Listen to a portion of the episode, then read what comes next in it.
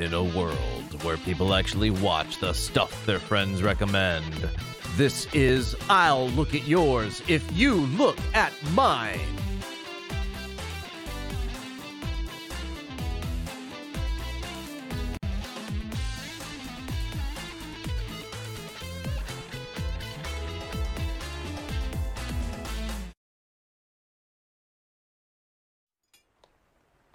Eating all alone up here again.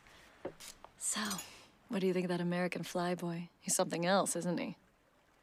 As soon as he saw me, he asked me to marry him. So I told him of the three pilots I've married. The first died in the war, the second died in the Atlantic, the last one, he died in Asia. So you've heard something. I got the call last night. They found his remains in some remote part of Bengal. It's strange, Marco. I've been waiting to hear something for three years, but now I can't even cry. I just feel numb. Maybe I've run out of tears. Yeah, well, the good guys always die. Cheers. To a good man. Marco, I want to thank you for keeping an eye on me and my restaurant all these years. I just can't tell you how much your friendship means to me. Well, you know, it's a great place, except for that ugly photograph you keep hanging on the wall up there. Hey, that's my favorite picture. I can't believe you scribbled over your face. That's the only picture left of you as a human. How are you ever going to break that stupid curse on you, Marco? out of context, that is just such a weird quote. Um, yeah, how are you going to break that curse, uh, Marco? If if you think in the audience this would be the central question of the story, you, like myself, would be sadly mistaken. Spoiler alert: I do think that they vaguely hint at something in the voiceover epilogue. Always the best policy to tie up a loose plot point real quick. Like, I know what you're thinking, but it worked for Hal. It did, but shh, let's not encourage them. Greetings, lookers! Welcome to this edition of I'll Look at Yours If You Look at Mine, the podcast that's one part movie discussion, one part game show, where we never know what we're watching next. I'll be your host, Ben Mitchell, and you can find me on Twitter and most social media with the handle at RedHenMedia1. Look for that red hen icon. And welcome one and all to the fourth episode of Series 10. There will be five episodes in this series, and the series theme is Eastern animation, for which we've all secretly submitted one movie. Now, we all guess who submitted what in our Who Done It segment, and at the end of the series, the winner is awarded a Who Dundee trophy, along with a bonus prize. This series' bonus prize is a $25 gift card and a fantasy sword pen, as pictured here and which we've thoroughly established that this is the only one of its kind in the entirety of the multiverse. We ask you to accept this dubious fact without compunction, please. But that's not all, because you are the X Factor. Yes, there's also an audience choice selection somewhere in the mix. So please head on over to redhenmedia.com slash audience choice, submit your pick, and we may watch and discuss your movie on the show. Again, that's redhenmedia.com slash audience choice. Now, today we'll be discussing Porco Rosso 1992, which is a Japanese animation adventure comedy fantasy feature film. Woo! It's currently streaming on HBO Max. And welcome to this very special episode. Today, we're discussing Porco Rosso, as I said, which is actually a delicious culinary delight that will impress even the most distinguished palate at your next soiree. That's right, we're a cooking show now. Of course, I'm really talking about Studio Ghibli's 1992 anime about a former World War I pilot cursed to look like a pig. But I'm not talking solo, and I'm not flying solo either because I'm here with my distinguished co pilots who are probably going to propose to the next dame or dude they meet, depending upon their preferences. So we better scramble to the airboat for a rollicking aerial showdown before they sanction a boxing match in the Adriatic Sea. Hey, gang! Hey. Hello. Ciao. Ciao, bella. With us today, the provocative one, Mr. Devin Schwartz. That's better than uh, Chris Pratt does as Mario. And hey, everybody, the game is on. And my good friend, the incendiary James Pepe. It's a me, James Pepe, Porco, uh, also Rosso. I don't know. You say Porco, I say Rosa. Isn't that that game, you- the pool game that people play, the Adriatic Sea? Yeah, yeah, right. yeah, right. Porco. it involves punching for about 15 minutes. Yeah. Just, just a good walloping. I read, I read a, I read a review. I read a review of the movie who described that as a "they live" style uh, box like fight. that That is an apt description of that scene. Yeah, it Yeah. remind it totally reminded me of of They Live. E- exactly. And speaking of sunglasses, we're also joined by the irrepressible gentleman, Jim Scott. Hey, Jim, put on the glasses, Jim. Put them on. Hey, I wear my sunglasses at night, right? And uh greetings, gentle listeners and friends. Happy to be here. Happy to have you all. All right, guys. Let's start off by checking today's headlines. Extra, extra! Extra, extra! Read all about it! Okay, Mr. Devin Schwartz, what did you find in the news today? Uh, yeah, this one is hot off the presses. It's a, a ticker tape running across the bottom of my screen here. Let me see if I can read it in time. Group of nice guy pirates and bounty hunters who were, let me see if I have this right, centrists in a war against fascism have beach party as war rages around them. yep. Can't deny it. kind of want to try it. yeah, kind of crazy. Which is like the apocalypse now surfing scene in a way. It's Miyazaki's version of that.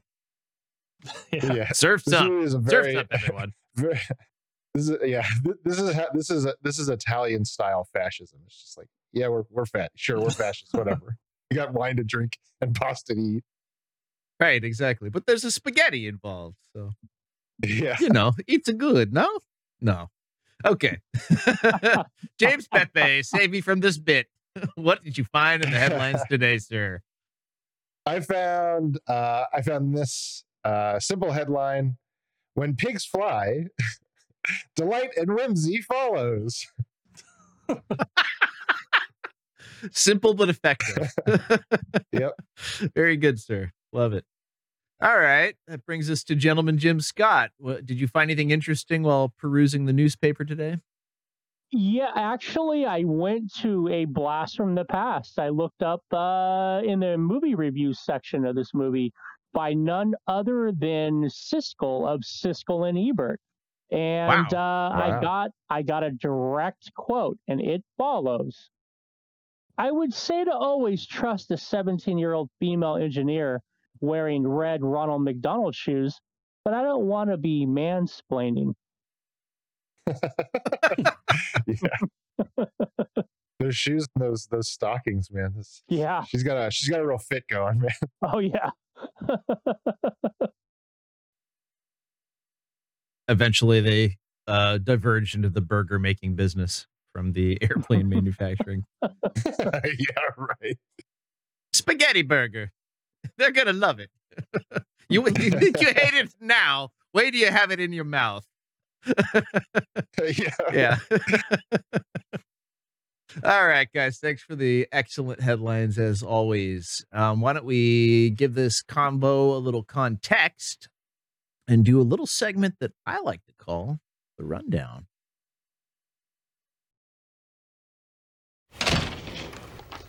There's the rundown you asked for.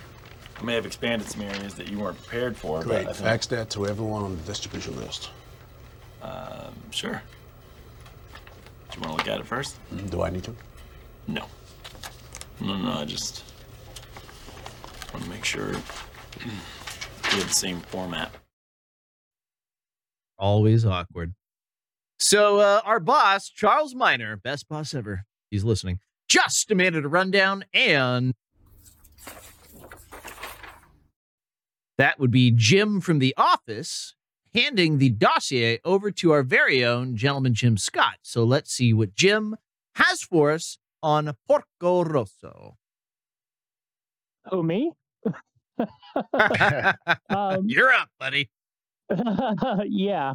So this this beautiful uh, Studio Ghibli um, film, uh, as as you have been had said earlier, uh, was uh, made in 1992. It had a runtime of one hour and 34 minutes.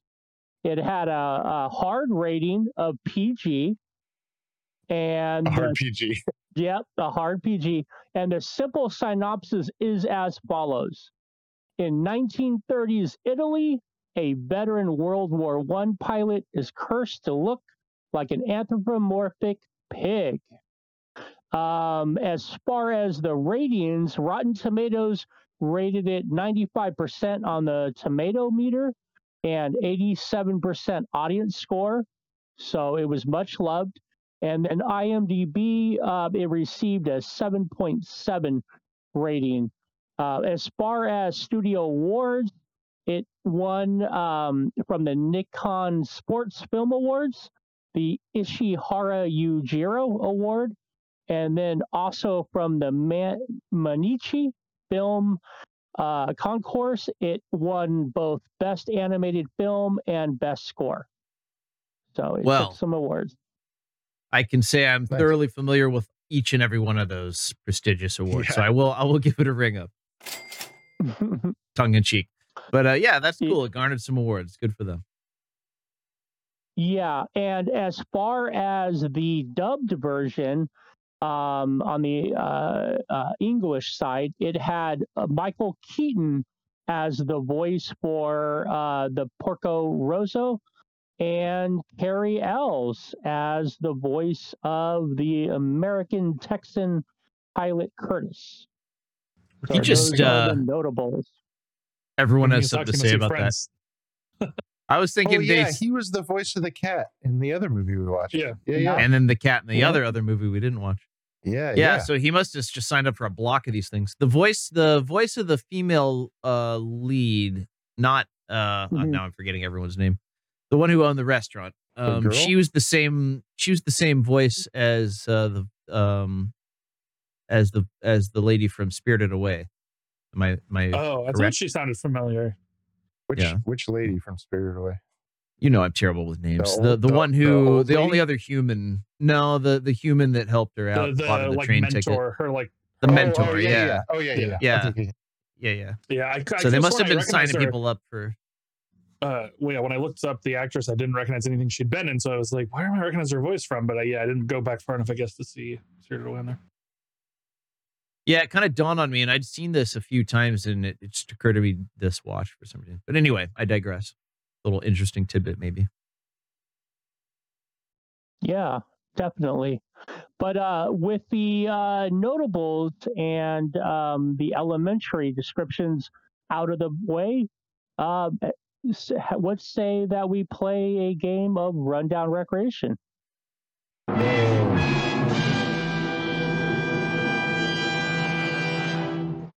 Perfect. So the name of this Rundown Recreation is Rosso Revealed. And true to the form of the pirate being a motley crew, these questions will also be motley in their form and fashion. There will be an a, a multiple choice A B C D. There will be true false. There will be short answer. Okay, a little mix up, mixed bag. Ab- Kind of like absolutely. uh, kind of like a Miyazaki movie. It's like a yeah, and I random mixed up. and I'll give you guys a couple of seconds to uh, get yourselves ready before we delve into Rosso Revealed. Ramen. There we go. Nailed it. Mixed up full of ramen. Got it. Made it. Yes, yes. Timely too. And- All right. And we can, we can talk later about what, what broth we use and what we like to put in our ramen. But uh, Yes. let's, Told you this was a cooking podcast now. but let's run with the first question, shall we? Yeah, lay it on us, man. Perfect. So, question number one, worth one point. Hayao Miyazaki was the director of Porco Rosa, but who was the writer? Was it A. Hayao Miyazaki himself? Was it B. Akemi Okamura? Was it C. Tokiko Kato? Or was it D. Akio Otsuka? And if you guys like, I can repeat those those answers. Locking in my answer. All right, I see Ben. I see Devin. Do I see Pepe? There we. All right, perfect. So answers revealed, please.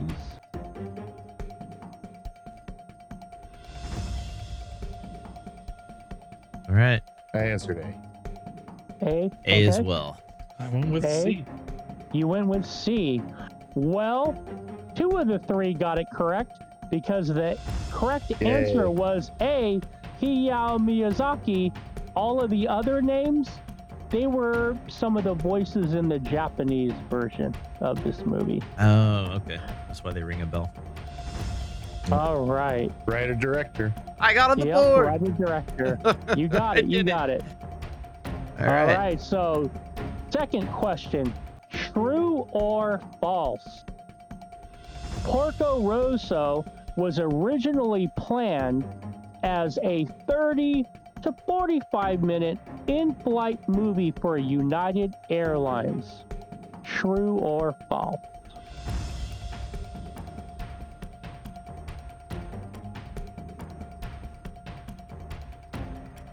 I'll Always a good idea to put shows about planes crashing on an airplane. All right, so I see everybody's locked in. Answers, please. And this question is Uh, also worth one point. I think this is. I think this is a trick Uh, question. yeah, me too. I think I think it was made as an in-flight movie, but for Japanese for airlines, Ja- yeah, for not Japan United. Air I don't know or why it would whatever, be United.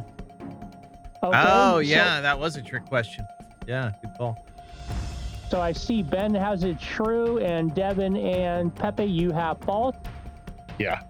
Well, Devin and Pepe, you are correct. So our Hey. score as stands is Ben has one point, Devin has one point, and Pepe has a commanding lead here to so far with two points. And we're on. It was being made as an in-flight movie, though, right? But but for Yes. Japan Air or something. Yes, you you got it. Uh, I wanted to throw a little uh, trick uh, in there just in case you had read the trivia beforehand. Well, that's just. It's such a funny story about how this movie came about. So. Yeah. I, I when I read, I did a little reading about this movie, and I and I read that too, and it's just like they paid him to make like a 30 minute in-flight movie, and then he made this. Yeah, the, the, the man has creative talent for sure. Yeah. All right, so moving on to question number three, and this one will be a short answer. What was the name of Porco Rosso's rebuilt engine after he had it repaired? Short answer, please. And I'll give you five seconds to lock in your answers. I see Devin is locked in. Pepe is locked in. Ben's in the think tank. Six seconds to decide. All right, Yeah. he, he got it. I was right about to uh, call five seconds. All right, answers revealed, please. I don't know if you're looking for something more specific, but I do remember this word. Yeah. I remember All nothing. right. Uh, all right, so Ben says, uh, Scooby don't know. Uh, Devin, what did you put? Ghibli. Okay, and last but definitely not least, That's a good what detail. I like that. yeah, yeah. I have. uh Well, I. There's some. Yeah, I have. I say Jim, but yeah, I have Jim. So I don't know what the right way to say. it. It's a gift Sure. situation.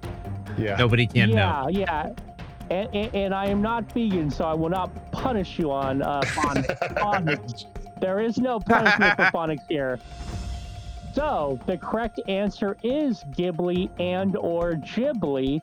So Devin Yay. and Pepe, you got another point. All right. Celebrated getting So- on the board way too soon here. so right now we have Ben with a score of one, Devin with a score of two, and Pepe still with the commanding lead of three. But it, we're early. It is still anybody's game. It was a real dogfight. in the Adriatic, right? yeah, yeah. All right. So, question number four. This will be on movie trivia. What was the other movie that Michael Keaton did in 1992 besides the voiceover he did for the main character in this movie of Porco Rosso? I will give you a hint. He also was a main character in this 1992 movie.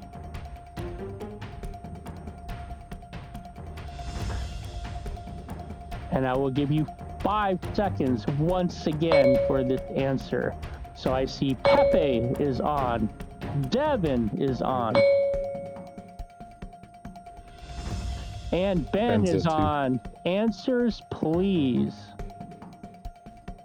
I don't think this is right. Yeah, me neither. I know mine's All not right. right. This is a fat. Uh, what? no. Okay.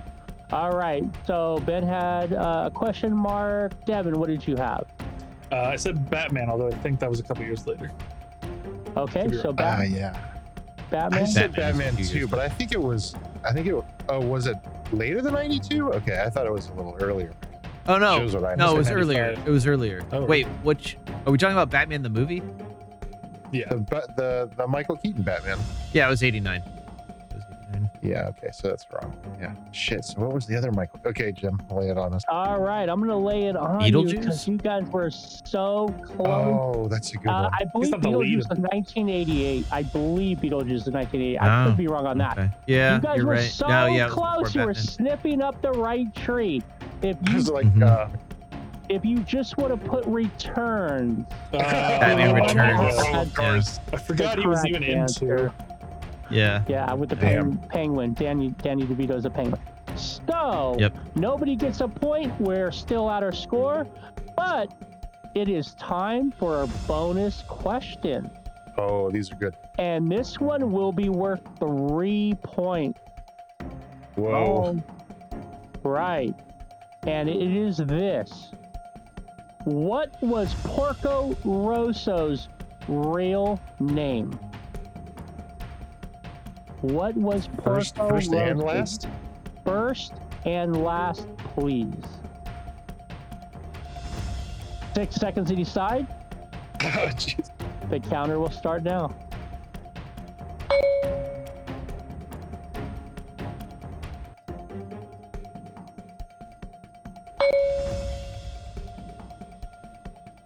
All right, I see Devin and Pepe locked in. Are we also locked in, Ben?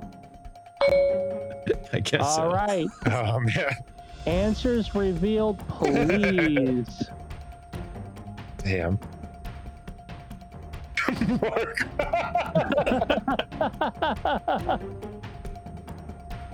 Marco Poso something. Okay, that's what Ben has. Devin, what what did you have? Uh, I said Marco Polo. Marco Polo. okay, Obvious. yeah. perfect. And then last but not least, Pepe with the lead. What does Pepe have? Ah, I have Marco Rosso. So it's interesting because I looked this up in trivia and it was officially Marco uh, Pago, spelled P A G O T.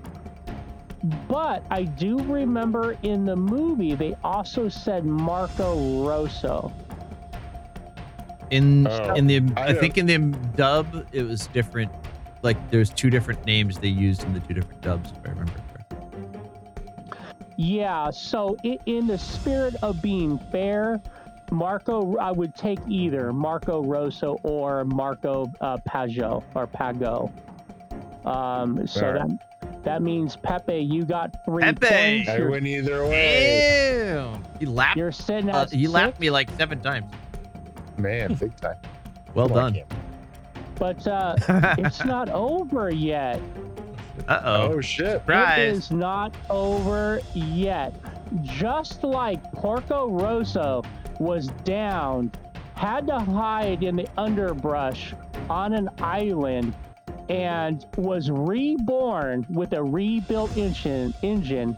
In that spirit, we have a second bonus question, also Whoa. worth three points.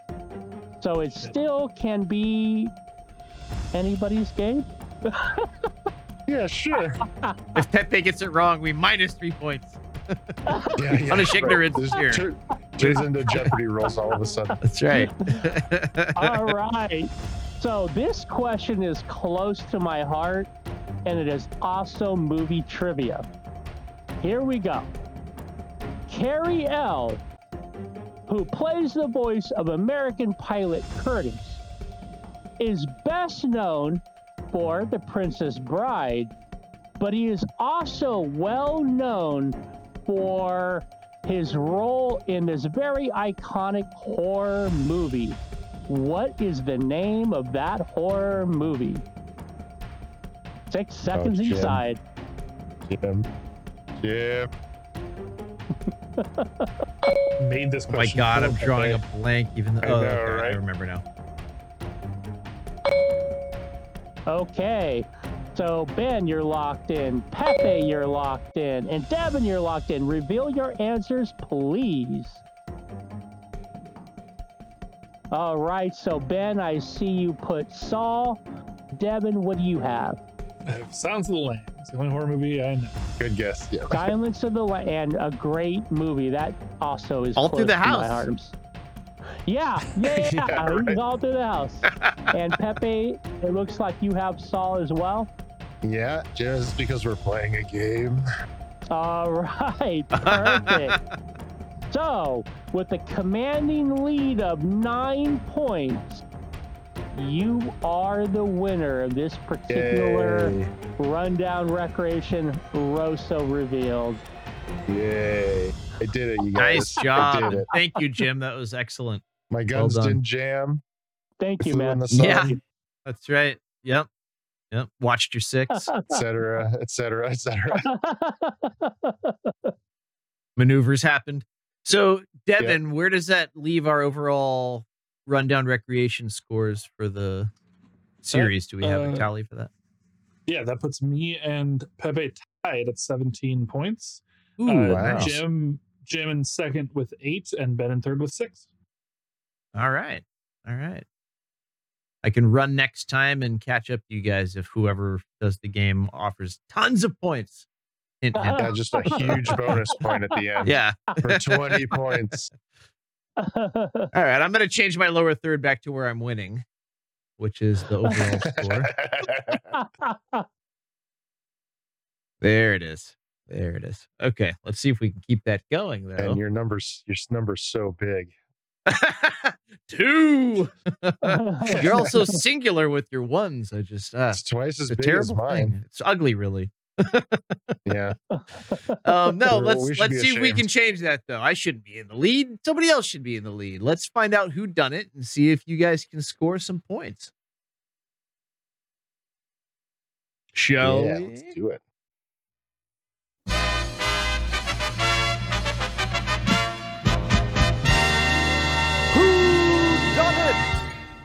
We've reached the segment where we guess and reveal who is responsible for this week's submission. Winner with the most correct guesses at the end of this series will win a Who Dundee Award. Our current suspects include James Pepe and Audience Choice. And so, Jim Scott, our uh, reigning champ from last series, will try to guess first. Who do you think done it, Jim? Yeah, so it's a 50 50 coin flip. We have, I'm sorry, audience choice and question mark? James Pepe. And me. and James Pepe. All right. Um, I'm gonna go with James Pepe. Explain Are you- yourself. Are you are you playing it Um, close to the chest, or yeah? Do you have a? Uh, no, no, no, no. Uh, I believe that iron sharpens iron. If I kind of lay out, you know, the the strength of my argument, it just makes for a better competition. So, Okay. audience choice is the outlier, and I feel like when we're get playing this guessing game, if we're constantly distracted by audience choice, um, the uh, probability of having more wrong answers develops. So I'm not going to play audience choice at all. That means I will have the potentiality of only being wrong once due to audience choice. I'm playing the odds, baby. Pepe, I think it's you. Okay. All right. He's a man Well with a plan.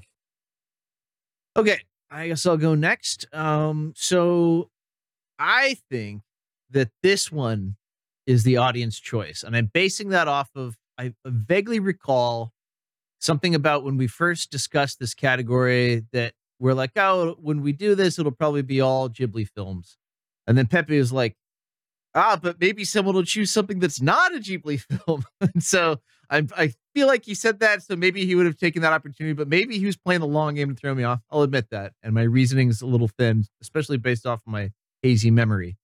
But I'm gonna go with my first initial instinct on that and um, see if my uh, memory is going to serve me or if it will betray me. So, Devin, am I remembering correctly, or is it James Pepe?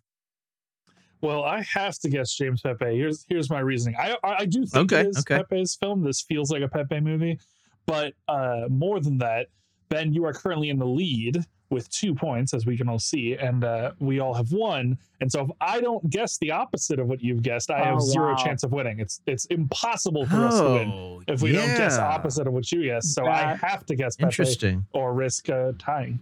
So That's a that's a dangerous game. I played that game last week. and It didn't work out for me. We'll see what All right. Interesting. I like this. Okay. And uh, James Pepe, uh, you are obviously going to choose audience choice or or uh, risk the wrath of the game um, show gods or something. I I'm don't gonna know. say I'm gonna say audience choice. To be honest, I'm a little surprised to hear Devin say this is a Pepe movie, considering my track record on this show uh, of the movies that I select. This is no November, you know. You'd be So, hard uh, pressed but, to uh, find that in this group of uh, movies we have to choose from. yeah, uh, yeah. So audience choice for me.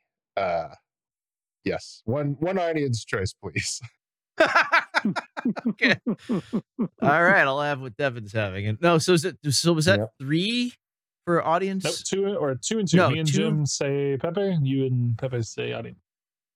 All right. Well, let me get the audience in here. Everyone that submitted. Yep. No. Um. So James Pepe, I guess it's down to you telling us whether or not this was your submission, and uh, otherwise it was the audience. So let's find out. This was my movie. I knew it. That is correct. Hey, Oh, Devin, well done, got me. Devin. Dude, we have a three-way. We have a three-way tie. Two, We do. two, two. Woo! I will say, in the event of the tie, we'll go to the uh, trivia winner, which we may Oh, have Ben's just. fucked. Ben's fucked. Oh man. That's awesome. I'm gonna win it by All trivia those, next those time. Numbers, those numbers could change next week. Yeah, it's true. So it's those are not set in That's true. stone as much as the guesses All are. you guys could get one wrong next week. Oh no, wait. You, no one can get one wrong next week because it's the last movie. Mhm. No, but it's we Right. With the the trivia. Yeah, so yeah, right, yeah, yeah. No, between it's coming. and It, it could come down to the Okay, trivia. yeah. It could come Yeah, but I have no chance. I'm That's why we creek. have the no, trivia. No, no fantasy sword pen for me. Womp womp. You know, There's only one. I'm sorry. I'm really sorry I to was break so it I was so covetous. yeah. Rick of Rick and Morty fame has searched the multiverse and come up empty-handed. There's but the one. Just imagine, imagine, imagine the looks you would get grading papers in class with that Oh, beautiful God. pen. Just like the- my students, my students would think I was such a hep cat. totally. Yeah. Yeah. yeah. And they'd Alas, just be we, like, we are in this confirmed. He reality. does- He does have a dungeon. It's confirmed. Yeah. There's like a conspiracy group on Reddit or something. Come to my philosophy dungeon, students, where I write right. with my fantasy sword pens. All right. So now that we're deep into the dank dungeon of uh, Professor Pepe, we need to find out Hopefully no one at my why school it is. Yeah, exactly. Why it is that you chose what you chose. Um, I guess what I'm trying to say is you got some splaining to do. You say you got some explaining to do. So how'd you come up with Porco Rosso out of all the Ghibli films and animation? Yeah, so uh, back when when I was back at home, um, my sister. So a long time ago, I got my sister a like DVD collection of a lot of the uh, Ghibli movies. Not not, or I guess it was all of the actual like Ghibli Ghibli movies, right? And we just we just decided to watch them, um, and we started with the ones we hadn't seen because you know we'd seen a she'd seen a bunch of she'd seen more than I had, um, but I hadn't seen a bunch of them. But I'd seen some of the big ones like uh, Away and Howls and stuff like that. And this one was just one of the ones that um, I hadn't seen. I don't remember if she'd seen it or not. Um, and we watched it and we were just like, holy shit, this is like the hidden gem of the Ghibli collection. It, we were like blown away by it. It was so good. Um, and so that was my first encounter with the with the movie. And actually rewatching it um, yesterday was only my second time seeing it. And um, it was it was it met it it lived up to my memory of it. It met my sort of expectations and um, the guys I watched it with three three other guys. Um, two of them hadn't seen it before. One of them had. Um, one of the guys that uh, we watched it with, it's his favorite of the Ghibli movies. Hmm. Um, and the two other guys who hadn't seen it before really, really liked it. And I was really happy because I was really happy about that because I didn't know if it was just me uh, and my sis, you know, who are like, you know, fucking weebs or whatever, you know. and we just happened to like this movie, um, but they really liked it too. So I was I was pleasantly surprised. I've heard a lot of people that this is their favorite uh, Ghibli movie, including some of my teachers. I one of the teachers. The first time I watched it, the guy threw it on in the middle of class while we were doing like a workshop class or something. Like, here's my favorite uh, Ghibli movie, and, and tossed Okay, one. So yeah, I do hear about that. But uh, who's seen it? Let's let's. So Pepe, that was your second viewing. I've seen it before, was my but second let's watch. yeah yeah. Let's quickly go around. Devin, had you seen this one? I had not. Jim? No. Okay, so new new for two of you. I hadn't seen this one in a really Mhm. long time, um, personally. And um, although I always liked it, it was ne- it was never my favorite. But this time, it just didn't. I don't know. It just didn't uh, capture capture me. And um, kind of the elephant in the room for me was that like I feel like the the love interest girl, the engineer that everyone was falling in love with, they she was 17, but they portrayed her as kind of younger, and that kind of like didn't seem to age. Fio, I think her name was. Um, that didn't really kind of like age well for me.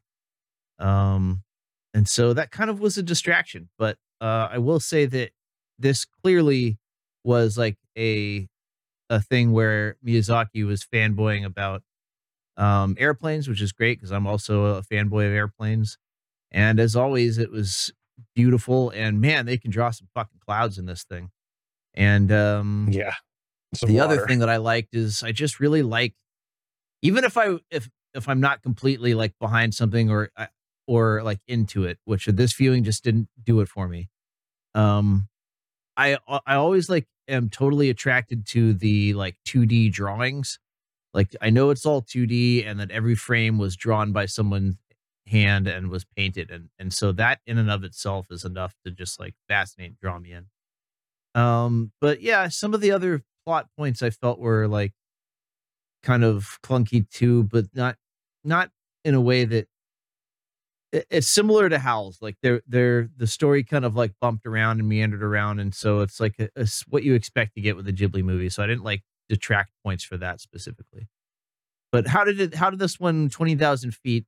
I don't even know if those planes could fly that high. How did that sit with you, uh, uh, Devin or Jim? If Yeah, either I'm one of you interested to has. hear what you guys think about this. Yeah, Uh, first yeah, I- watch. I had kind of a similar reaction to you, Ben. I kind of liked it, but didn't love it. Is kind of how I felt. Um, there, the, I agree that the plot didn't feel as like, you know, sort of Cohesive. clear, uh, just similar, yeah, similar to Howl's. But what I think it lacked compared to Howl's was the sort of like lovable characters that are just like fun to watch. The I think the only guy I really liked was the pirate, mainly because Brad Garrett's voice is fucking awesome. Like it's just Pirates fun are to listen to great. him talk. Yeah, Uh, Pirates, pirates are, are a high funny. point. yeah. They're the best. no, they're they're they're definitely a high point of the of the movie. Um and then like the overall the like way that like death exists in this world and they like talk about it but also like all these hyper violent things happening on screen never cause any death. It's like all this like very cartoon violence but they're still talking about people dying. So it's like watching tom and jerry except there's like a like tom keeps talking about how their friend died. Like it's like it felt very off-putting to me. I don't know. It was it was very strange like That's this, interesting like, kind of because weirdly weirdly dark world where these like very undark things are happening constantly. It's very strange. It it is a mashup between like um uh, what's that black and white movie? Pepe save me. Um casablanca right? Oh, yeah, and, Casablanca. and yeah casablanca and and kind of a studio ghibli. So yeah that is that is an interesting pairing. So that was a so that was didn't quite work for you jim scott Yeah. how did this sit with you uh, oh sorry finish your I just finish want to say one last thing was that the music Yeah, yeah. did save it a lot for me. I I loved the music in Oh, this movie. It was so beautiful. So yeah, that helped a lot, which is always I mean Ghibli's always like that, but this one I think Hisai- in particular Hisai- the music maybe stuck out more than others. It's the it's the guy. It's their John Williams. Is I, Mm. I'm gonna butcher his name. Isayimi or Is Ishaimi. Yeah, he's great. Um, but Jim, how was this? This was also a first viewing for you. How did it go? yeah, so so uh, it was kind of a mixed bag for me too. And um, you know, when it first opened up and you see kind of like uh, you know Porco Rosso kind of coming out of the this, I, I, I put down in my notes Island Grotto, but I know it wasn't like a grotto, Yeah. but it was like and and you know that was based on a real place, which I didn't find out until you know looking up some of the facts about this movie. But you know just coming out of that you know once he gets kind of the batman signal equivalent and the pirates being kind of gentlemanly scoundrels you you, you know they Yeah, you know they they took the schoolgirls and stuff and and and just the way people were acting like the schoolgirls acting like it was a field trip you know Yeah, and yeah. it was just a lot of fun so setting that yeah, up strong opening. Agreed. yes, very strong opening. I was like, man, this is going to be another excellent Ghibli film that I'm just going to love. I think where it started kind of falling down just a little bit because I there was elements of what I just described throughout the movie, right? These cool moments, these cool beats, these, you know, characterizations and that type of thing. But where it started to fall, and I couldn't put my finger on it at first, was Porco Rosso himself. Once he kind of had the time where we could see kind of what this person is all about, I really was unattracted to his chauvinism, which I do understand that this movie came out in 1992 and it was kind of that age of movies that unfortunately some of these things played. But the way he played, or, or the way he treated the engineer, you know, the 17 year old engineer, I was just like, I don't know, I was just off put by that.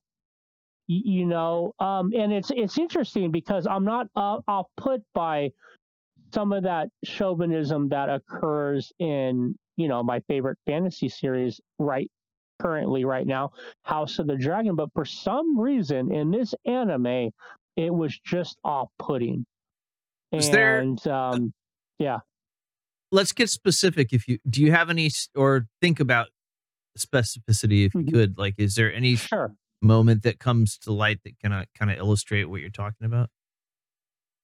And you can think on that if Well, if you want. If it comes up, okay. You get, sounds like you got some. Yeah, it, it was kind of the.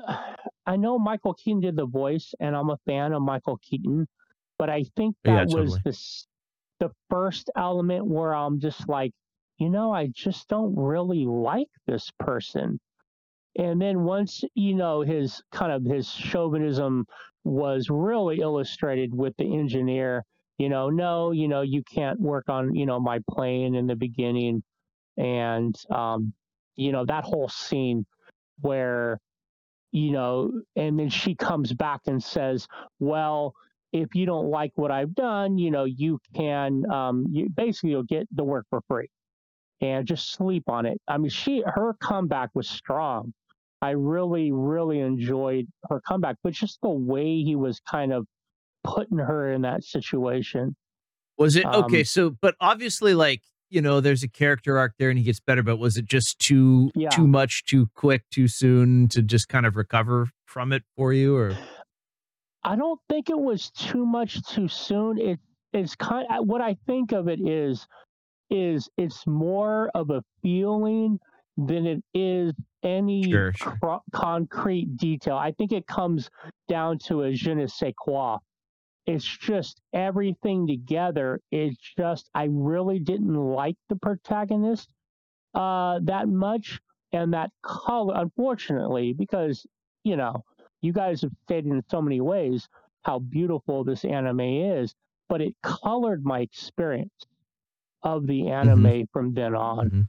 Yeah. I mean, I feel similarly. I'll just I had a kind of a different take on it. And I was curious, like Mhm. how that went for you. But yeah, um, I I think that like it's just kind of a dated like take on things, and I get that it's from this era, but uh, that's gonna like be a hindrance for some viewers. Like I felt it was Yeah. a distraction that like it basically was like okay, well, the, and even when they're like fighting the American, it's like all about like who's gonna like win the hand of the maiden, you know, and they're beating each other up over the girls and stuff, and it was just it was just kind of felt dated. Like I, I don't want to be harsh or anything about it, but like it I it's just gonna count against it now. And um, you know, it came out in ninety two and it was kind of about an old era. So I mean it makes sense in that regard, but it's, Mhm. it's one of those things where if you're gonna watch this with a modern audience, you're just gonna get that reaction, I think, a lot of the time. But Devin, was there anything specific you disliked or that stood out for you um, as a as a like a, a positive? Uh, yeah, I've I that did stuff like. too. But Yeah, I did like Fio as a character. Like that. That she was Yeah, really she was cool great. and honestly felt more like a Ghibli protagonist to me, especially since most of the Ghibli Oh, movies yeah. I like most, uh, yeah, have these like young uh, female protagonists. She had a lot of of that like protagonist energy, and it felt like yeah, yeah. uh, yeah, Porco was more of a side character that like they, you know, I don't know, maybe they got Michael Keaton to voice him, and then they're like, all right, well now we got to write more. But I don't know, I don't know if that decision was made even while they were No, it- the movie. No, because it came out. Michael Keaton didn't voice it until like the 2005 Disney re-release here in Oh, really? America. That? So Alright, it was um, just I it's don't just how they wrote it back in the 90s. It or seems how like he a adapted it. rare, a rare writing mistake from a studio that rarely makes those. Uh, it, it felt a little weird that he was he was focused on when yeah he is kind of It did kind of want to be about character. Fio in, Yeah. in in a way because she like the, the the feeling the energy of the movie really picked up when she was introduced again. Like it was at this Yeah. like really cool. The intro obviously knocked it out of the park, and then it kind of like the energy level drops down, and then it picks back up when she's introduced. And plus, the workshop is really cool, and the whole town coming together. That's one of my favorite sequences Yeah. uh in the movie as well. Uh, and just like the rebuilding So- of the plane. Okay, yeah, go ahead. Yeah, yeah. So at, at least on this topic, I'll I'll make two two defenses for this. Sure, movie. sure. Yeah, let's Mhm. hear it. First, first is that neither of the female, I guess, leads. uh, the uh, Gina's not quite a lead, but Gina, that's I don't her know what name. you would call her. Yeah. So neither of them were ever, at least I don't think, were ever like damseled in this movie. You're right in saying that like sh- that like Fio was sort of put up as like a prize to be won, but you never get the sense that like Porco needs to actually like save her or whatever, you know, or or Gina for that matter, right? They can like True, take care of true. themselves. Yes. Yes. The other the other thing I'll say is that, um, and my friend, one of the one of the guys that I watched this with last night, told me about this. Um, I guess when Ghibli was making this movie, they were making another movie at the same time. I don't remember which one it was. And so one of the other directors, um, so so Miyazaki wanted to make this movie, and the people that he was looking to get the money from were like, "Look, this movie about a fucking pig who like flies World War One. Like, what is this? You like no." And they're and so the other movie that they were making, they gave all of Ghibli's animators to to work on. And so Miyazaki had to use all of these sort of like quote unquote second tier animators, and they were all women. And everybody was like, this movie's going to be shit. You're not using the real animators. All these animators are women. It's going to be Huh. garbage. And the scenes where all of the women in the town come out to build Porco Mhm. Rosso's plane is him. uh, Like the idea is that like he's paying homage to all of these women who made this movie with him. And so Yeah, like all of yeah. those women are supposed to be representative of his animators who he got like quote unquote stuck with because they were the second tier animators because they were all women and they made this movie and it's and it looks I mean That's it looks pretty beautiful. cool. You'd never know it wasn't it wasn't like the best people they had in the studio on this job. They really rose So to those the. are my yeah, yeah. So those are those are my two defenses that I'll make for this movie. I think I yeah, think they wrote. No, they really did rise to the challenge. Yeah, yeah. I think Miyazaki probably knew what he was doing when he was putting all these sort of like gender or sort of power dynamics into the movie. But there are a lot of like all of the women in this movie are incredibly strong-willed and none of them are ever damseled. And they're always putting Porco for the most part in his place. And he the power dynamic, there there like there's this sort of cultural power dynamic at play, but that never seems to like be sort of like affirmed by the people in the movie, mm-hmm. you know, or like the the the, the way things play out in the movie. Yeah. Yeah. No, So that's that's that's say strong things. I, I say I would say as a response that I feel like it's for a studio that is known for doing strong female leads. I think I don't know if he wanted to go in another direction or it was just how he adapted the story, but I feel like it still wanted to be about Fio. Just his, I if even those situations aside, I think just based on the energy level, like Porco is such a like conservatively played character. It's hard to like Mhm. for him to carry the story and thus the interest and keep the viewer watching. It really does need those other characters, and it doesn't. It maybe I think would have been even better if it had been just somehow Porco Rosso was like a main secondary supporting character, and it was really about Fio's story or uh, Gina's story or something. Because it, it seemed like even the pirates, like everyone around him, was kind of more interesting in a, in in a way. Yeah. Um, Yeah. But Well, but if you didn't if you Airplanes. didn't have that's the real highlight. Well, but if you didn't if you didn't have Porco Rosso as the central character, Mhm. then you wouldn't have you wouldn't have been able to have his his his the the story that he tells to Fio, which is sort of the centerpiece of the movie and is like You're talking about one of the, the best- vision. yeah yeah That he his, has? like sort Yeah. of dream sequence that he that he Yeah, tells that to was a high- as a as a as a bedtime story, and that was like You could. that's an incredible like that's an incredible piece of cinema, right? I mean, if you play it from, just go with me for a second. If if if if he is the main character and she could still end up on that beach with him, and the kind of like meeting, like she he's kind of like a legend, right? And kind of like Batman. And then he like she you know finds out he's real or something and ends up on this island and he tells her the story. I could see that being a thing, you know.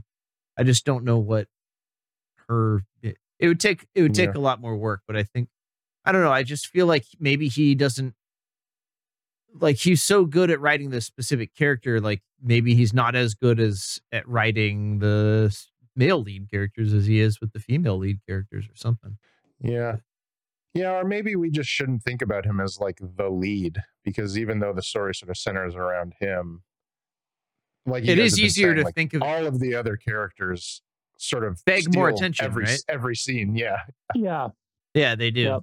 And maybe that's on purpose too. Maybe he's yeah, maybe that's It definitely needed. They definitely needed to be there. That's for sure. Yeah. I'll say that. Yeah. Yeah. Yeah. So Jim, how, any Supporting in a big way. standout? Any standout part? I, I'll say that that that vision sequence is haunting and and all all that it is. It was And this- incredible. yeah. And Devin, I know you had a problem with the tones like not matching up. I think that's you who said that.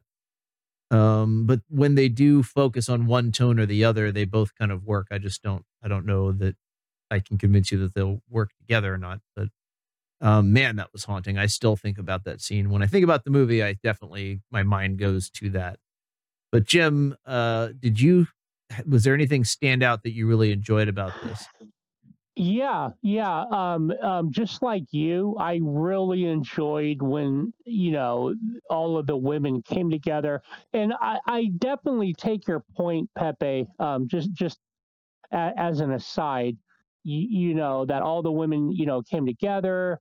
Um, that uh, uh, Fio was very strong, you know, and it was almost you know um, listening to what you had said and uh, you know what you had laid out. It's almost like um you know first it was Fio that kind of put Porco Rosso in his place right? Because she definitely is competent you know and knowledgeable and the best one for the job. But then it takes a village and it takes a village of women you you know? And I feel like that was the extra punch to try to you know to also put um, Porco Rosso in his in his place as far as that. So that that scene was really cool. I really enjoyed that. Um, I am, you know, I, I like action. So my standout scenes were the strong beginning because there was so much dynamic things going on. You know, you had the pirates that were a certain caricature that I just loved, right? The the fact that they were willing to take hostages and the fact that they were kind of bumbling, you you, you know, and, and yeah. they were letting the kind of the schoolgirls kind of control the action, like they they were able to jump out, they were able to uh, like control the gun port a little bit, yeah, so, yeah, so they didn't fire on Porco Rosso. They were like the and you- gremlins. yeah, For the- yeah. for the- Man, that opening sequence is so good. It's Terror so at funny. 5,000 It's so feet. charming. Yeah. Yeah. Oh man, it's just so good. yeah, and it sets such strong tones. And then you have Mhm. even the people on the ship where they make that arrow and they're like doing the little different SOS iterations. you, you- Yeah. you know what I mean? And all of this is like going back and forth, and it's so dynamic. I love that. You know what I mean? And um, man, the action and, and all of the other action sequences, you know, followed suit where you had a lot of different moving parts, a lot of things that you know you had to pay attention to, and they were a feast for the eyes. Um, I will say this too, Pepe, that when I was watching this movie, you know, the way you enjoy a movie very much depends on the mood you are in at the time. Yeah, right. And I was distracted. Um, I had gone out of the room, you know, a few times to get something, and sometimes I, you know, you know, and then to use the restroom or whatever. And sometimes I paused the movie, and then sometimes I didn't. So I already was um, kind of in a distracted state, and I firmly believe that that is some of the reason why I didn't enjoy this movie maybe as much as I would have had I been in another, you know, movie. You know, I, I'm sure we've all done it where we watch a movie and we don't like it or we don't like it as much, and then we see it at a later time in our life, and then we're like, oh my gosh, you know, this movie's a masterpiece. You, you know, so uh, what I'm saying is, I don't think I was like in the best mood to sit down, be present, be focused, and really kind of be open and receive all the beats as they were coming. Um, yeah. Yeah. I mean, that's fair. I mean, like with with the Ghibli movies, they're all I mean, they're there's something about them all that's common to them all, right? Like if you Mhm. if someone Definitely. sat down and and put you in front of like you know, showed you a, a, a- a variety of say 10 movies and two of them were Ghibli, Mhm. you'd be able to pick not even just from the animation, right? Like the animation is so iconic, but even just from you know the the way the movies go and just sort of the, just everything about them, right? It- it's very specific. It's very peculiar to Ghibli, right? Mhm. But on the other hand, the movies are so different that when you sit down to a Ghibli movie, you don't necessarily know what you're getting into, right? And like for me on the second watch, I knew that I was going to be in for this sort of like light comedy, Mhm. um, sort of like romantic, sort of like Mediterranean, sort of like quasi love story, right? And I was like, I was like psyched for it because I was I was excited to watch it again because I had liked it so much the first time. And but this movie definitely has a mood, right? It Mhm. has that sort of like wistful, sort of nostalgic kind of um, loves that could have been but weren't sort of Mhm. feel to it, and it's post World War One, and so the world is like at the same time like reeling from the Great War, right? But Mhm. also like so happy that the fucking Great War is over, you know. Yeah. Um, and I think, and I think, I think the the the moods and the themes of it sort of try to hit that weird sort of balance of that feeling at the time of like this incredible sadness at what has just happened to the world, but also Mhm. this like incredible happiness that like because then it's like the roaring 20s, right? Or yeah, right? Because like the world is like the entire world is like the war's fucking Well, over. Let's actually, have the de- you know. Yeah, Mhm. the depression just hit when this movie started, basically. Like that's why the Oh, men yeah. are gone out of the Italian shop. It's Oh, like yeah, yeah, yeah. yeah. it's like Good 20 point. it's like takes place in 29 or something like that. So it's just yeah, they've had this like 10 years after and uh, or or something just to like set that up. Mhm. Yeah. Okay. Well, maybe I don't know what But- I'm talking about. No, no, I mean your point still stands. It's just right at the end of that. Like this is it's another dynamic shift. Yeah. So it's like they're kind of brought back down to, to earth again, as it were. But I, I kind of felt like yeah, I I moved yeah. Yeah, I kind of felt like I moved on without giving Jim. That was good of you to jump in there and respond to to Pepe. But Devin, did you have anything to respond to as far as as what he was talking about? Uh, well, I wanted to agree with Jim that I also found myself sort of oddly distracted while watching this in a way that I didn't with uh, Hauser or Whisper of the Heart, um, or even the the one I liked less that I can't remember now. Um, Wonderful Days. I with this one in particular, for some reason, I like I found it very hard to focus on, and maybe it was part of that sort of uh, uh, meandering storyline. But I, uh, yeah, I had a hard time like just sitting down and watching this. Uh, I can't really put my finger on what caused it. I- but Yeah. I watched it in big screen, um, because I'm Hard hoping that it. people will Mm. eventually join me. Well, it, it it's it yes, and that's kind of my point. Is when I is when I put on the headset and lock in for a movie. There's really not much to do but watch the movie. So at least Yeah, that's true. uh, I did it Mm, that way. But yeah. I've also seen this before a few times. It's just been a while, you know, for me. Um, so I can't this speak movie, to that. but- This movie does have a fair amount of action in it, but I wouldn't say that Mm-hmm. it's like rich with incident in the same way that Howl's is or No, it gets slow. is. Mhm. Yeah, Even like yeah. the rebuilding But of the it, but it plane, wants to strike like, a move, a mood. Sorry, it does, and it and it does. Nobody does slow as well as Studio Ghibli, right? Yeah, I mean, we're talking about the concept of Ma and like capturing those things, and yeah, yeah, you right. do you do get a good sense of that Italian city, and and it's it's wonderful, you know. yeah.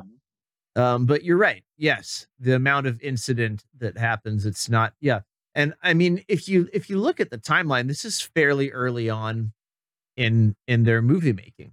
You know, Mhm. um, it would be yet another ten years Yeah. before they were doing uh, Spirited Away, right? So they they have all this like, uh, dare I make an uh, airplane analogy of a runway uh before like hitting the point where they took off and and started really like just hitting the like general audience masterpieces that are probably going to just be considered classics you know basically across the board however i don't know i we're still in, i feel like we're kind of in the minority here based on the the Rotten Tomato scores and and the IMDb scores were very high. People seem to love it. The I read some of the reviews; they loved it. So I don't know. It's just this viewing. I I just kind of. It's funny when I haven't watched something for a long time. You watch it from you know a, a different era, and just things stand out that you didn't notice before, and it was found it a little distracting. But I did watch the Yeah. movie, and there's plenty there that I really enjoyed. Especially, I just drank in the lush visuals as always and I had no idea that that that it was like a second tier crew, and then like you got the female crew, and they rose to the challenge and delivered such a, a beautiful work there. That was a nice that was a nice thing to to learn about. It, yeah, I thought it was really cool too. it it makes it interesting, Ben, and you and you hit on a um a, a, a great point. You know, this movie was very well received, more so Oh, yeah. than so many others. So, you know, I know we're going to grade this, and that's you know that's in the periphery. And but it real do- quick, Mhm. these were modern reviews. These were not old reviews. I looked at the dates. These are like Hmm. 2019, 2020, like like late 2019 or 20 teens and, and onward reviews. I made sure to check the dates. I'll just Well, yeah, I mean, mean, 'cause Rotten it's relevant. Tomatoes didn't exist in '92, right? Yeah. No, Yeah, but I- yeah, it- I didn't think it existed in 2004 either. But yeah, they they sometimes get reviews from like newspapers back in the day and will apply. Oh, do they really? They Oh, do, okay. they do. Yep. So I do check the dates, but yeah, the dates were like modern reviews, so it's fair to state So that or it- relevant. it makes it interesting though like if you're going to rate you're going to review a film right a rating and review is incredibly subjective we all know that but to l- layer on an additional level of subjectivity being so i'll just use myself as an example being distracted just being in a state of distraction for whatever reason and seeing a lot of the beauties there but not being able to have the feels, so to speak. And this is a question that I'm posing to you. How do you grade or review or rate a movie when you know that part of the issue is yourself? In how you know that you receive the movie.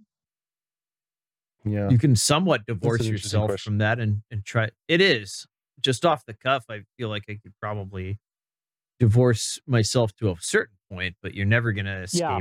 your own biases and opinions, Mhm. etc. That always comes into play. So you got to take into account who the reviewer is as well. You know, I think Yeah. if you're if you're really looking to you know read reviews and and and formulate Mhm. opinions based on them. Um, what are your Yeah. guys' thoughts on reviews in general, or what, or specific to what Jim said? Actually, because it is an interesting Well, question. I will say when I when I was in uh, the journalism program at my college, uh, I specialized in reviews. I did food Okay. reviews mostly. Well, here we go. Um, but but yeah, because of that specialization, I learned a lot about that. I had specific. uh, I went to specific seminars when we went to our like we um, yearly convention and things like that that were all focused on that. And I think the best analog for this, uh, or, or one one good comparison, is that uh, when you go to a restaurant, you you have to take your experience into consideration. If Mhm. you if you get a, a waiter who you think if you think everything that was wrong with the meal was the waiter's fault, you know, like you found some hair in it that Mhm. you think was the waiter's hair, and even if even if everything you think was just that waiter, and he's probably gonna get fired the next day, and therefore everything else is probably great, your review has to reflect your experience. You can't make assumptions. You can't try to adjust course based on your one subjective experience. You have to try to look like it's just it's just based on that. That's what happened. Just the yeah, facts, exactly. man. Uh, on top of that, though, I will also say that we aren't a journalistic organization, and we have no we've we've No. made no promises of object objectivity or unbiased opinions. You know, we we say what we believe, and I think we Mhm. more than more than a, a publication, we're more subjective, and you know, it's just about whether you agree with us. And I think we show ourselves enough on this show that you probably know if you generally agree with one of us over the, the other three. Yeah. That's an important point. Yeah, and I have heard that. So now switching gears, and you know, Ben, you had said that you had read some reviews. one of the pieces of advice that I've gleaned somewhere, I don't remember exactly where, when looking at reviews, is over time, you look at enough reviews from that particular person that you see basically kind of a trajectory of what they focus on, their likes and their dislikes, much like Devin, you're saying, you know, uh, of our listeners, they listen to us long enough, they kind of know what space we encompass as we discuss films. Um, and you look for those that are looking for and uh, are subjective about the same things you are, or provide a um, another reference that maybe would not fall in line with yours, but they give kind of like a wider view of whatever it is that you are, you know, looking to um, see what people think. I think that advice is really good, but in this age of the internet, there is such a polyglot of reviewers out there. Sometimes it's a challenge to kind of stick with a group of people, you know? Sure. Yeah. I mean, I Yeah, I mean, just I that's it's- why you put it. Yeah, that's why you formulate the you know the tomatometer meter meter thing. Mhm. Um, Yeah. so you just get a sense of that. But I mean, I've and then so with this, I fully recognize that I'm I'm in the minority with my experience, but I still have to say what my experience was. I'll give you a specific example Mhm. though. One of the review, one of the only reviewers who didn't like this film, his one they you know how they give like a one line uh like sample of the review. His one line was. Well, Miyazaki's failed again, or something to that like point. So it was like, okay, well, I can't Oh, believe that guy. Ah, You know, yeah, Yeah, right. Yeah. It wasn't that Yeah, that's harsh, but it was right? somewhere along hinting at that line, like he's fallen short once again, kind of thing. It's like, okay. Yeah. if I can if I can go off on a tangent here about just reviews in general, I think that these days, especially like review, like the whole the internet has kind of sullied the idea of reviews in general, and especially with the rise of Mm. clickbait and things like that. Like y- Mhm. you cannot you cannot produce a, an, an objective, fairly neutral review of something, or even fairly positive. Because that mm. won't get a click. Like zero people will read your review. That's like, I watched a Miyazaki movie. It was pretty good. You know, like Porco Rosso, pretty good movie. No one's Yeah. gonna read that. It has to be best movie ever made, worst movie ever made. Every time, every movie is the best or the worst because that's the only way they get clicks. They have to be incredibly inflammatory in every review. Uh, for the most part, I'm talking about general, you know, like IGN and Kotaku like places like that. They're really just trying to get people to click, and they have to be flashy bad. to get that done. Yeah, it's it's really sad, and it's like it goes beyond video game reviews. That's just my sort of area. Um, well, I and, think and I think these days you, you have to pick a publication basically that you like rather than picking a reviewer. It's just like Mhm. which publication avoids things like that. And for me, it's Polygon. I read Polygon, but uh, they Mm. also Okay. have a policy of not rating games with like a numerical scale because that's largely like nonsense. You look at IG, like the way that IGN rates stuff is like fucking bonkers. There's some some crazy stuff on there that they've- IGN is just sort of based on however much the publisher like paid them, right? Yeah, it's it's It's That's their what I hear. They Yeah. haven't rated something under But- an eight in like 20 years. They just give everything Yeah, an eight. right. It's ridiculous. That's that's they're just like it's like that clown makeup meme where they put on the clown yeah. makeup. like I Exactly. okay. Anyway, so but that that that made me remember that I had been kind of questioning how much like reviews these days create like a feedback loop on things that just kind of runs away. Like because uh, I will often see something that I think that I will like that doesn't get reviewed well that is not as bad as I anticipated based on the reviews and vice versa. Um and Ye- so can you hype something into being popular or trash it like that? I think probably. It kind of seems like that. Yeah, I mean, we see review bombing all the time. This this practice That's of like in review bombing. you bombing. know, a yeah, female, a that. female-led movie Yeah, right. gets gets completely bombed before it even releases, and therefore no one could have seen it. And yet, they, they was just uh, the tomato, you know, Rotten Tomatoes was open just long enough that people just flooded with negative reviews before they even watched the That movie. happened to Rings of Power, I think, too. Not that I'm putting Rings of Power up on some kind of pedestal here, but it wasn't as bad as the one star review bombs made it out to be. Um, Yeah. So yeah, that that definitely affects it. too. Yeah, Yeah. It's, it's chaos. the the fact that you uh devin talk about you know this hyperbolic right it has to be very very good or very very bad it makes sense because i there's a, a couple of like booktubers that you know i uh, watch listen to whatever that have talked on that. Like i have a view uh, you know i have a re, you know the way i'm reviewing this is there's good points and there's bad points and they already know kind of the comments that they're going to be made. They'll say yeah that's how i feel. I don't have to all uh, you know like love it i don't have to absolutely hate it. This is how i feel about it. And it and they're answering exactly what you're talking about in the review world or i think a subset of the of the review world which is you, you know hot or cold can't be in between Hmm. So what I'm hearing Yeah. is we need to jump on the hyperbole train or bus or Yeah, right. trolley or ferry or airboat, Biplane. as it were. Yeah, exactly. And get in on this great- fight.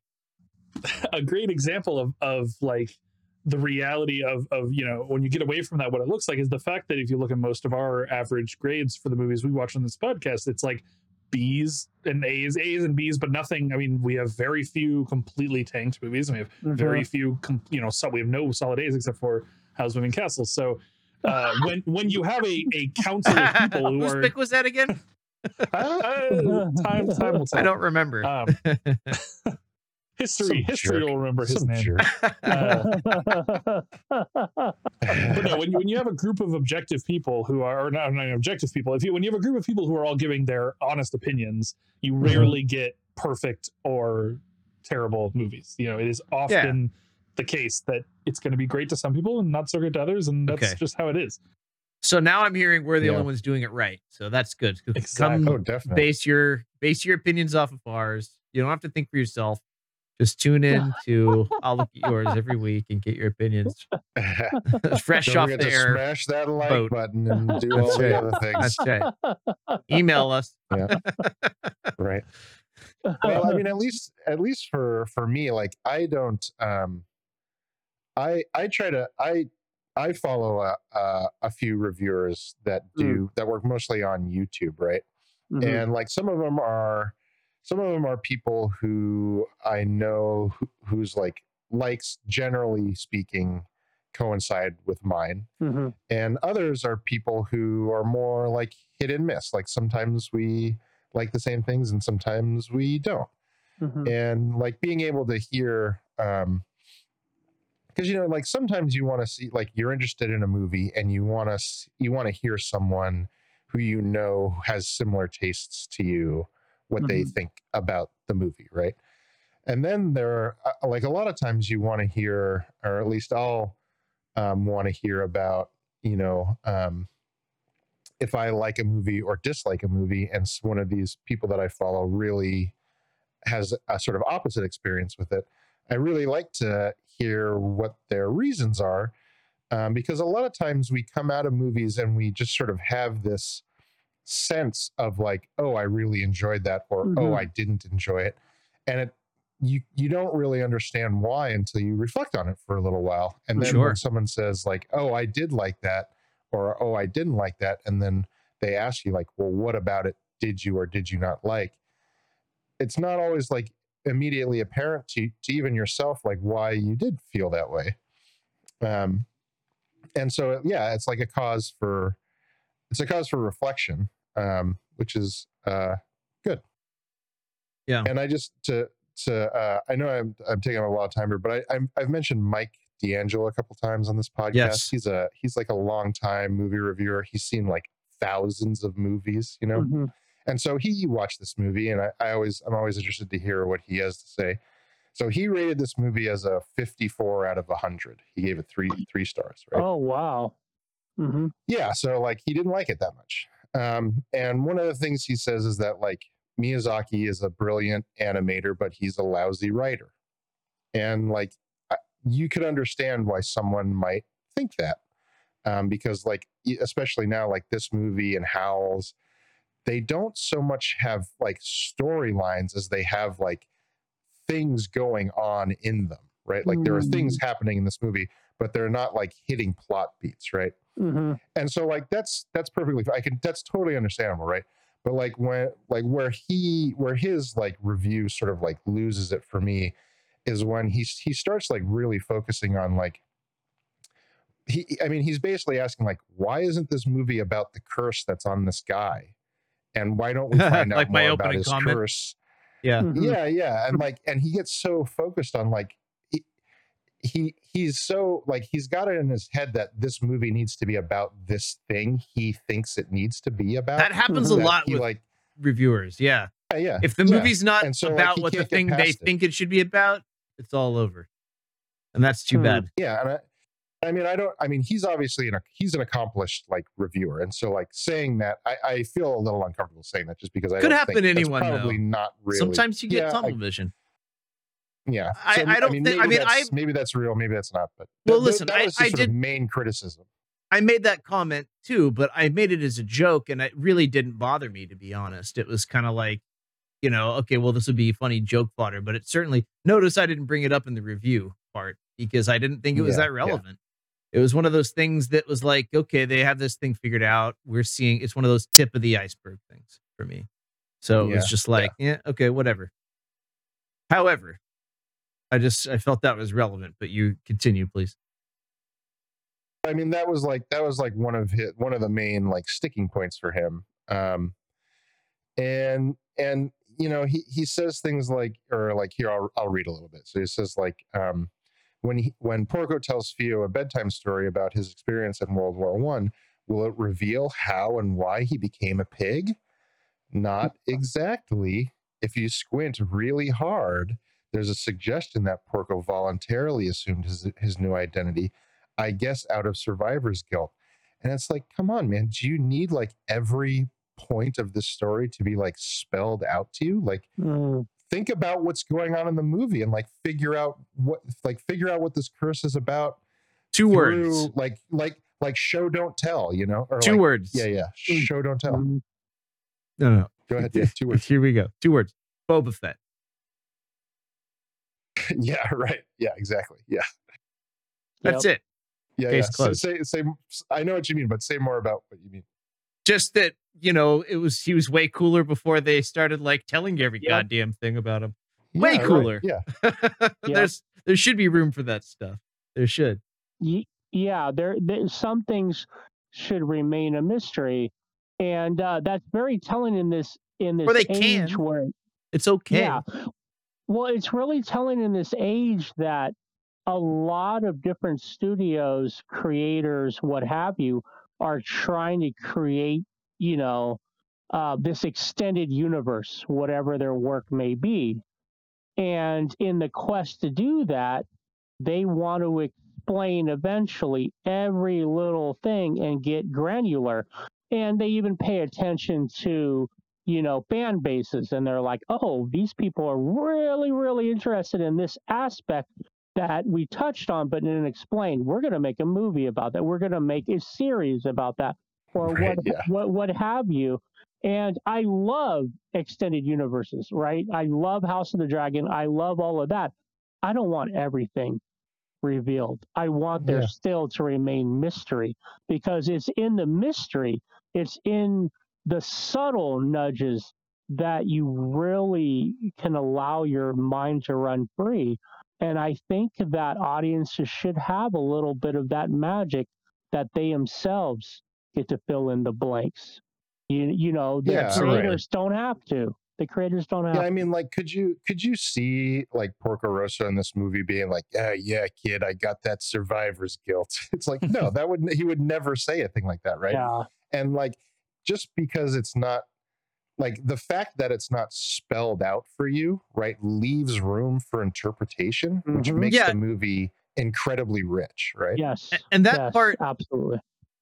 that part didn't need to be spelled out. It was implied Right, pretty exactly. well, I yeah. thought. like even if you don't come to that exact conclusion you're like oh okay this guy had this emotional experience and like it was a it was like a fully sort of human, full lived emotional experience, and that that's a complicated thing, Mhm. and it doesn't always have like it, there isn't always this like one to one correspondence between the way that a thing happens and you feel about it or the way Yeah. something happens and and how like the rest of your life plays out because of it you know hmm Or does it need to be so, like, solved on screen per se? Yeah, right, exactly. And so like requiring that of a uh, requiring that of of I can see why you would want to require that of some movies, right? But requiring they that of do- a movie like this just seems like wrong-headed. She, I mean, they do state it as a question, like, when are you going to get this thing? So it is a clue to like, well, are we going to follow this breadcrumb? But I mean, it's just not spoon fed to you, and that's okay. It Did it Mhm. work Yeah, for right. him? Clearly, it didn't work for that reviewer. I forget his name. Yeah. Uh, there's not enough shots of food. That's that's my big crit- critique. Oh, Not yeah, food there's shots. Okay. Only, like, That's- one that's shot of valid. food. Oh, you I know, mean, it there was take was place in Italy. Like all the all the best know, food. right? They They did have a yeah, they did have like a a little bit of spaghetti pasta. dinner. Yeah, yeah, yeah, at that dinner, and that was it. Yeah, yeah. I also would would like to say this that just not it's kind of less specific about the movie, but I thought that like they they took these. It, like I always say this, and I'll say it again, especially if this is your first time listening to us, it'll be relevant. They I like seeing how directors who do a bunch of work, how these themes keep cropping back up, and clearly a lot of this stuff evolved, and I think, uh, my opinion, got better or even perfected in later films, like the curse on um, Sophie in Howl's Moving Castle, like how they dealt with that. Um, they they also don't spoon Yeah. feed it to you, but I think that they he evolved what was kind of a pretty cool idea into something that was like really masterfully done in that film. So it's it's almost like proto Sophie's curse in this. And um I don't know if this really has anything to do with anything at all. It's almost like a stupid fan theory, but um so Porco Rosso is cursed in some point to become a pig. Is this the same world then as Spirited Away where uh where Sen's Oh, yeah. parents are turned into pigs? Is is that how it Oh, happened? yeah, he went to a theme park, ate some food. Well, I mean, didn't you notice that one of the like the m- I forget what their gang name was, the like main pirate group, like You're a Mhm. those one of those guys was the boiler room man in it did look a Spirited lot. Voice? It was just like the Or the same character guy. design? No, the, the Yeah, character. yeah. yeah. it- Wow. Okay, I got to go look at that again. I mean, Interesting. he didn't have like infinitely long arms, but you know, had that yeah, same right. face. It was, Yeah, it was the not same yet. face. Yeah, Not yet, but we do Yeah, live in a not yet. world where Yeah, curses he, exist. becomes the boiler room. Well, it's true. That's Everyone in Spirit that's Away right. is a spirit, so there is like some implication that they're like dead people. So I mean, it's possible maybe one of those pirates died and became. Uh, well, All right, it's canon. All right, we we, we agree. although Uh, I do okay, and I just spirits are a little different in Japanese lore. They're not always dead people. And it's occurring to me. it's another- Okay, go ahead, Jim. Oh no, I was just gonna a quick aside. It's another extended Uh-huh. universe if that's true. Then Yes, there you go. Yeah, it's like the Stephen King thing, but applied to to uh, Miyazaki and Studio Yep. Ghibli. Yeah. um, I I I guess we didn't mention the direct translation of Porco Rosso as red pig, in case anyone was curious pig, about that. yeah. Uh, yeah. Hmm. That uh, that name shows up in I think Whisper of the Heart. There's something I remember seeing Porco Rosso Yeah, in one of the other movies. yeah. yeah. And the um, Which came out after this, on so the that makes sense. on the a few years. on the clock. Right. Yeah, that's the, what it was. The, clock. the clock with the, the gnomes or Oh. whatever. all right, all Yeah. right, good, Yeah. good Easter egg. Nice. Wow. done. Yeah, I, I I noticed that and I just started sweating like that that like Key and Peele gif. I was just, Yeah. oh no. Must not Excellent. mention yeah, right. yeah, right. That's great. Okay, Uh, so I I- will say I will say one other thing um, that, that I forgot to say before. yeah, one later. of the other things um, when we were talking about the sort of gender dynamics of this uh, movie Yeah, yeah, yeah. when so like Porco goes to um, Piccolo, right, which is his like crack mechanic, Yes. and Porco is so like pig-headed, right? Yeah. Mhm. that even when even when his man right like his mechanic tells him that like fia or fio is like she's gonna do a good job She's the he's like, bee's nope knees." i don't believe you Yeah. Yeah. yeah he's Yeah. just he's he's blinded by his own like uh prejudices right Sure. even in the face of like of like good like he's standing in front of like a good reason right like there's a there's a reason you go to this guy porco and he's telling you that you should trust her. And he's just like, nope, I don't think so. Yeah. So I think this I think this movie is interested in engaging with those ideas or the, not ideas, those like um prejudices. Yeah. And I think it couches them in a time in which it like appropriately couches them in a time period where they would be culturally appropriate. Mhm. Um, but it is certainly not interested in in, in endorsing it, endorsing them, right? And No, in I fact, I, think feel it's like probably that. more interested in subverting them. The, the Yeah. one, if I had to choose one scene that I didn't really like, it was the scene where um, Porco and Fio are back at his like hideout, and she just gets done yelling at the pirates and reminding them of their honor, right? Yeah, they, that like- was such a all, great like, scene. they all come to their senses, right? And they're like, "Yeah, Yeah. we're we're sky pirates. We have to have Yeah. honor." Yeah. And then um and then she gets all worked up and talk and tells Porco like, "Oh, I'm I'm all worked up." And then she just starts like stripping in front of him, and I was like, oh, "Okay, Yes. that's a little. Yes. That was a little." So things like that, didn't like that obviously. yeah, yeah, okay. Yes, and I'll say this that yeah, just to take care of that, they and they wouldn't have done this now. They should have just aged her up and made it uh, if they wanted to go that way, or not at all. right. Yeah. It would have been fine if they just left that part out. Okay, so before we assign grades, it's time to take a short commercial break. And now a word from our sponsors. It's lunchtime again, but you're tired of eating the same boring ham sandwich. If you're hankering for something different, come on down to sample the most authentic Italian deli cuisine in the world. That's right, in the world. Located right here in the Italiano district of Tokyo, Japan. Just wrap your lips around our delicious meat at Red Pig Deli. Oh. Mmm. You know, that aftertaste, that aftertaste is how you know you're getting the real McCoy. You see, our secret to tenderizing our meat is to make a public spectacle of wading into the Adriatic Sea, simmering all day about inappropriate relationships, and you know, you know you're done when everything erupts with a long, drawn out flogging. That's right. Don't forget to place your bets. Warning you are what you eat. Red Pig Deli isn't liable for any pig related curses visited upon consumers. Our meat is habit forming. Red Pig Deli will porco your mouth rosso. Yay, sex Hmm. jokes. Yay. What else was I going to do? Rise know, to the highbrow levels no, of of. course not. No, uh, nobody, Look, nobody I mean, does. the- nobody could. The money, the money was on the table. You weren't going to leave it there. You just pick it up. That's right. That's my job. All right. So I think that we probably have uh, enough of uh, discussion and time to come up with what we want to grade this movie. In that case, I should probably run the sound drop. Sheer poetry, A plus. Yeah. Okay. So down to business.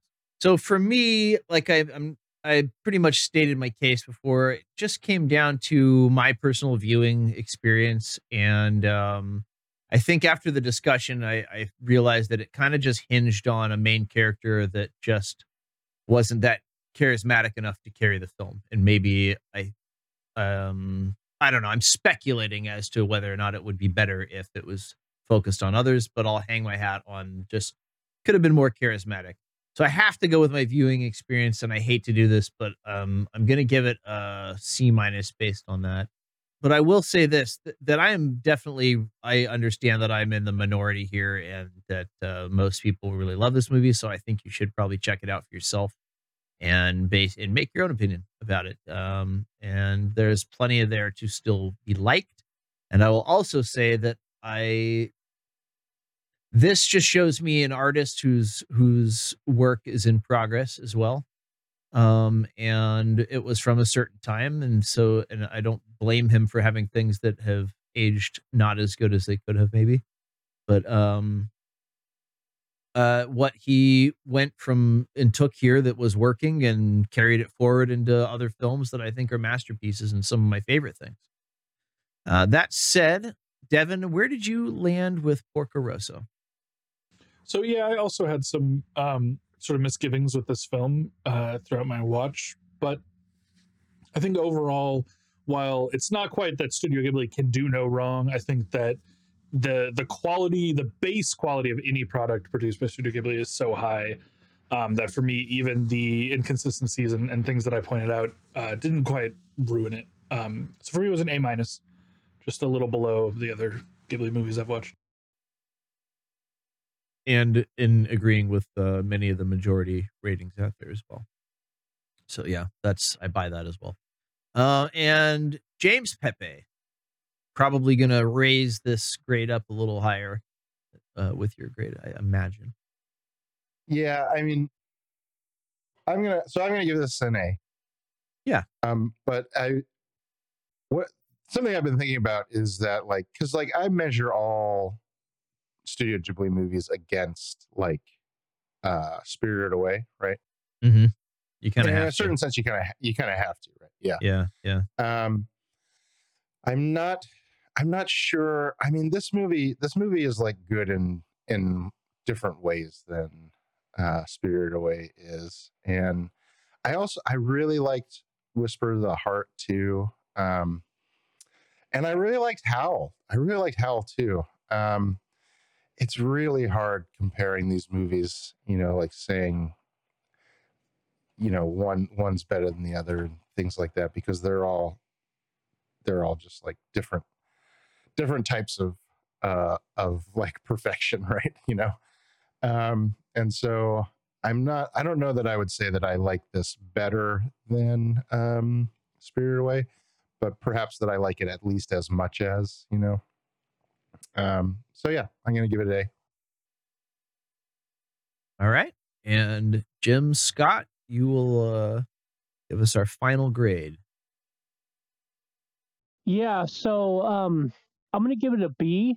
Um it's interesting because you know most of the time when you watch a movie, um you have a certain feeling about how you feel about the movie, and you may or may not reflect on that feeling, but that feeling kind of carries how you feel about the film.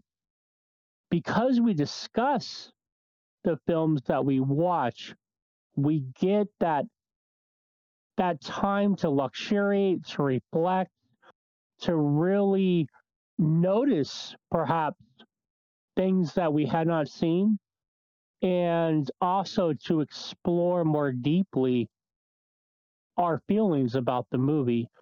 And I think in this discussion, there were a lot of things that were brought up and provided context and helped texture um, how I received the movie. I think that if I would have just gone from watching the movie to grading it, it probably would have been a C. But in discussion and and also seeing, yeah, there were a lot of beautiful moments and uh, mechanisms used in this movie. It would be unfair to give it that lower grade because of how I felt about the protagonist. So I give it a B. Yes, crunching the numbers. Yeah, let's let's see where we where we are with this.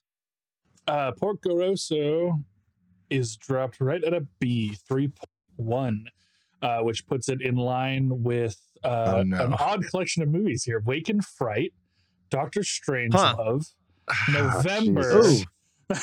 Wow. All Oh, Pepe Devin, films. you wound me yeah, yeah. Uh, but also, that was- my little joke there. But also, um, Training Day uh, at a 3.2, Labyrinth That was at a Jim, I 3.18. That was Yeah. me. Mhm. yeah, yeah, yeah. That was his Christmas movie. Yeah, that was last year. Oh yeah, Yep. that's right. Um, what we do in the shadows, 3.06. There's one of mine. Uh, Ben, uh, no, uh, Nebraska, 3.14. We've got a lot in the 3.1 Oh. area. this movie's so much better than Nebraska. though. Oh, Come on. Right. So so Yeah, really do yeah. me some violence and tell me what movies are better than this movie. Oh, man, uh, so so many. The, the Lighthouse, Uh, Okay. and, and Okay, there all you right. go. Yeah, Mm. yeah, Okay. yeah. Uh, I I know those are my movies, but I'm still sort of cringing a little bit. I don't know. 10 Cloverfield Lane, Roma, oh God damn it! Good man. Oh no! 12 Angry Men, sure. uh, Okay. Blair Witch Project, Oh Yeah. wow. uh, Silence of the Lambs, one of our favorites, uh, Black Mm. Swan, uh, Spirited Away, of course. Um, I mean, Howl's Moving Castle, as we know. Uh, Done. Ex Sure. Annihilation. Uh, All right. those Because I, I was the only one that didn't, didn't like Tenet. Annihilation too, but I couldn't keep it from rocketing up the good. Oh charts. there. yeah, Annihilation. Yeah. Yeah. I couldn't quite foil that one with my angry anti-annihilation attitude. Actually, this this movie because of that um, because of that dream sequence reminded me of Annihilation because it's. I mean, Mm-hmm. I think this movie uh, this movie has a has a sort of higher baseline perhaps quality than Annihilation, but it still has that like one singular scene in it in the same way that Annihilation did that you that sort of sticks out, you know. Yeah, yeah, it's a good one too. Yeah, very Yeah. haunting. Yes, and Mocking Bear. Will Yeah, forever, bear's so scary. Oh man. will forever mock my heart with your crazy existence.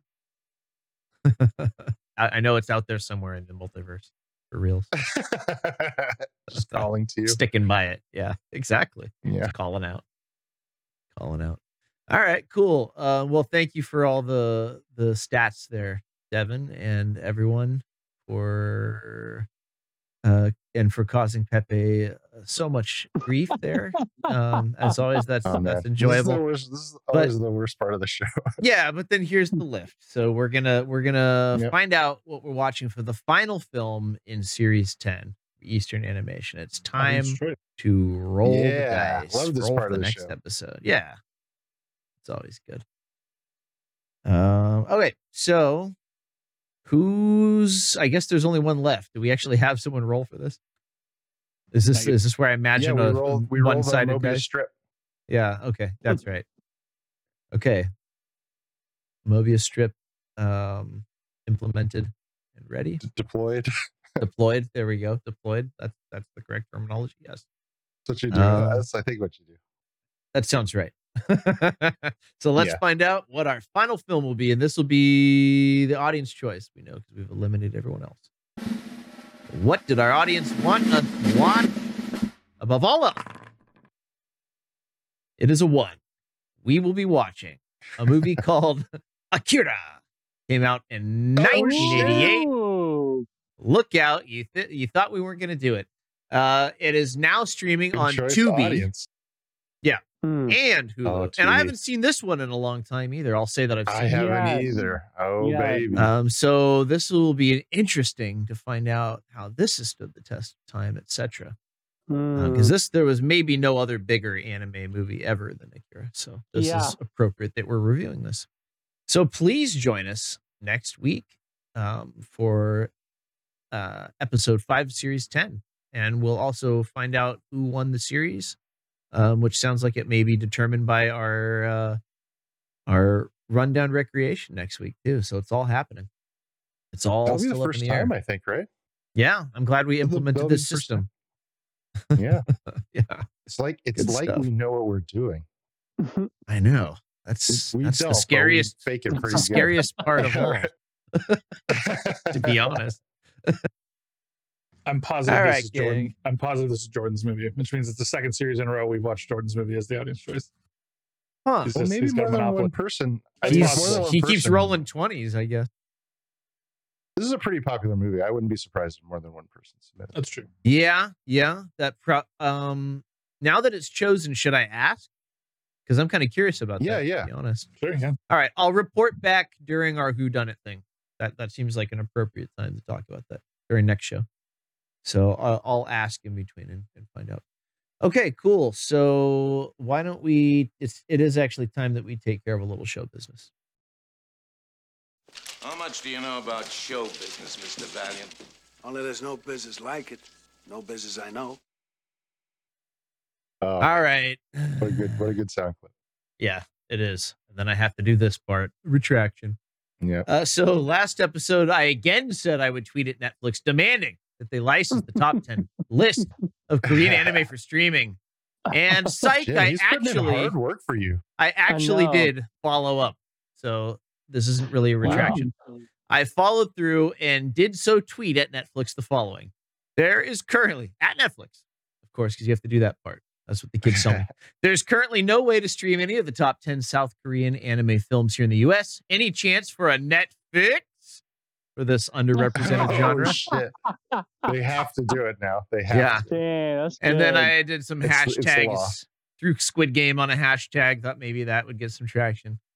Um, so we'll see. I will report back uh, next next time, and um, we'll see what happens. However, now that Elon Musk owns Twitter as of like today or something, uh, when this is recorded, I'm not Mhm. sure if like Twitter will continue to exist long enough to get results, or or okay, it will work like ten times better. Let's let's think positively. Like it will start And tweeting for you. Yeah, it'll automate responses and like start a war. Yeah. You know that kind of thing.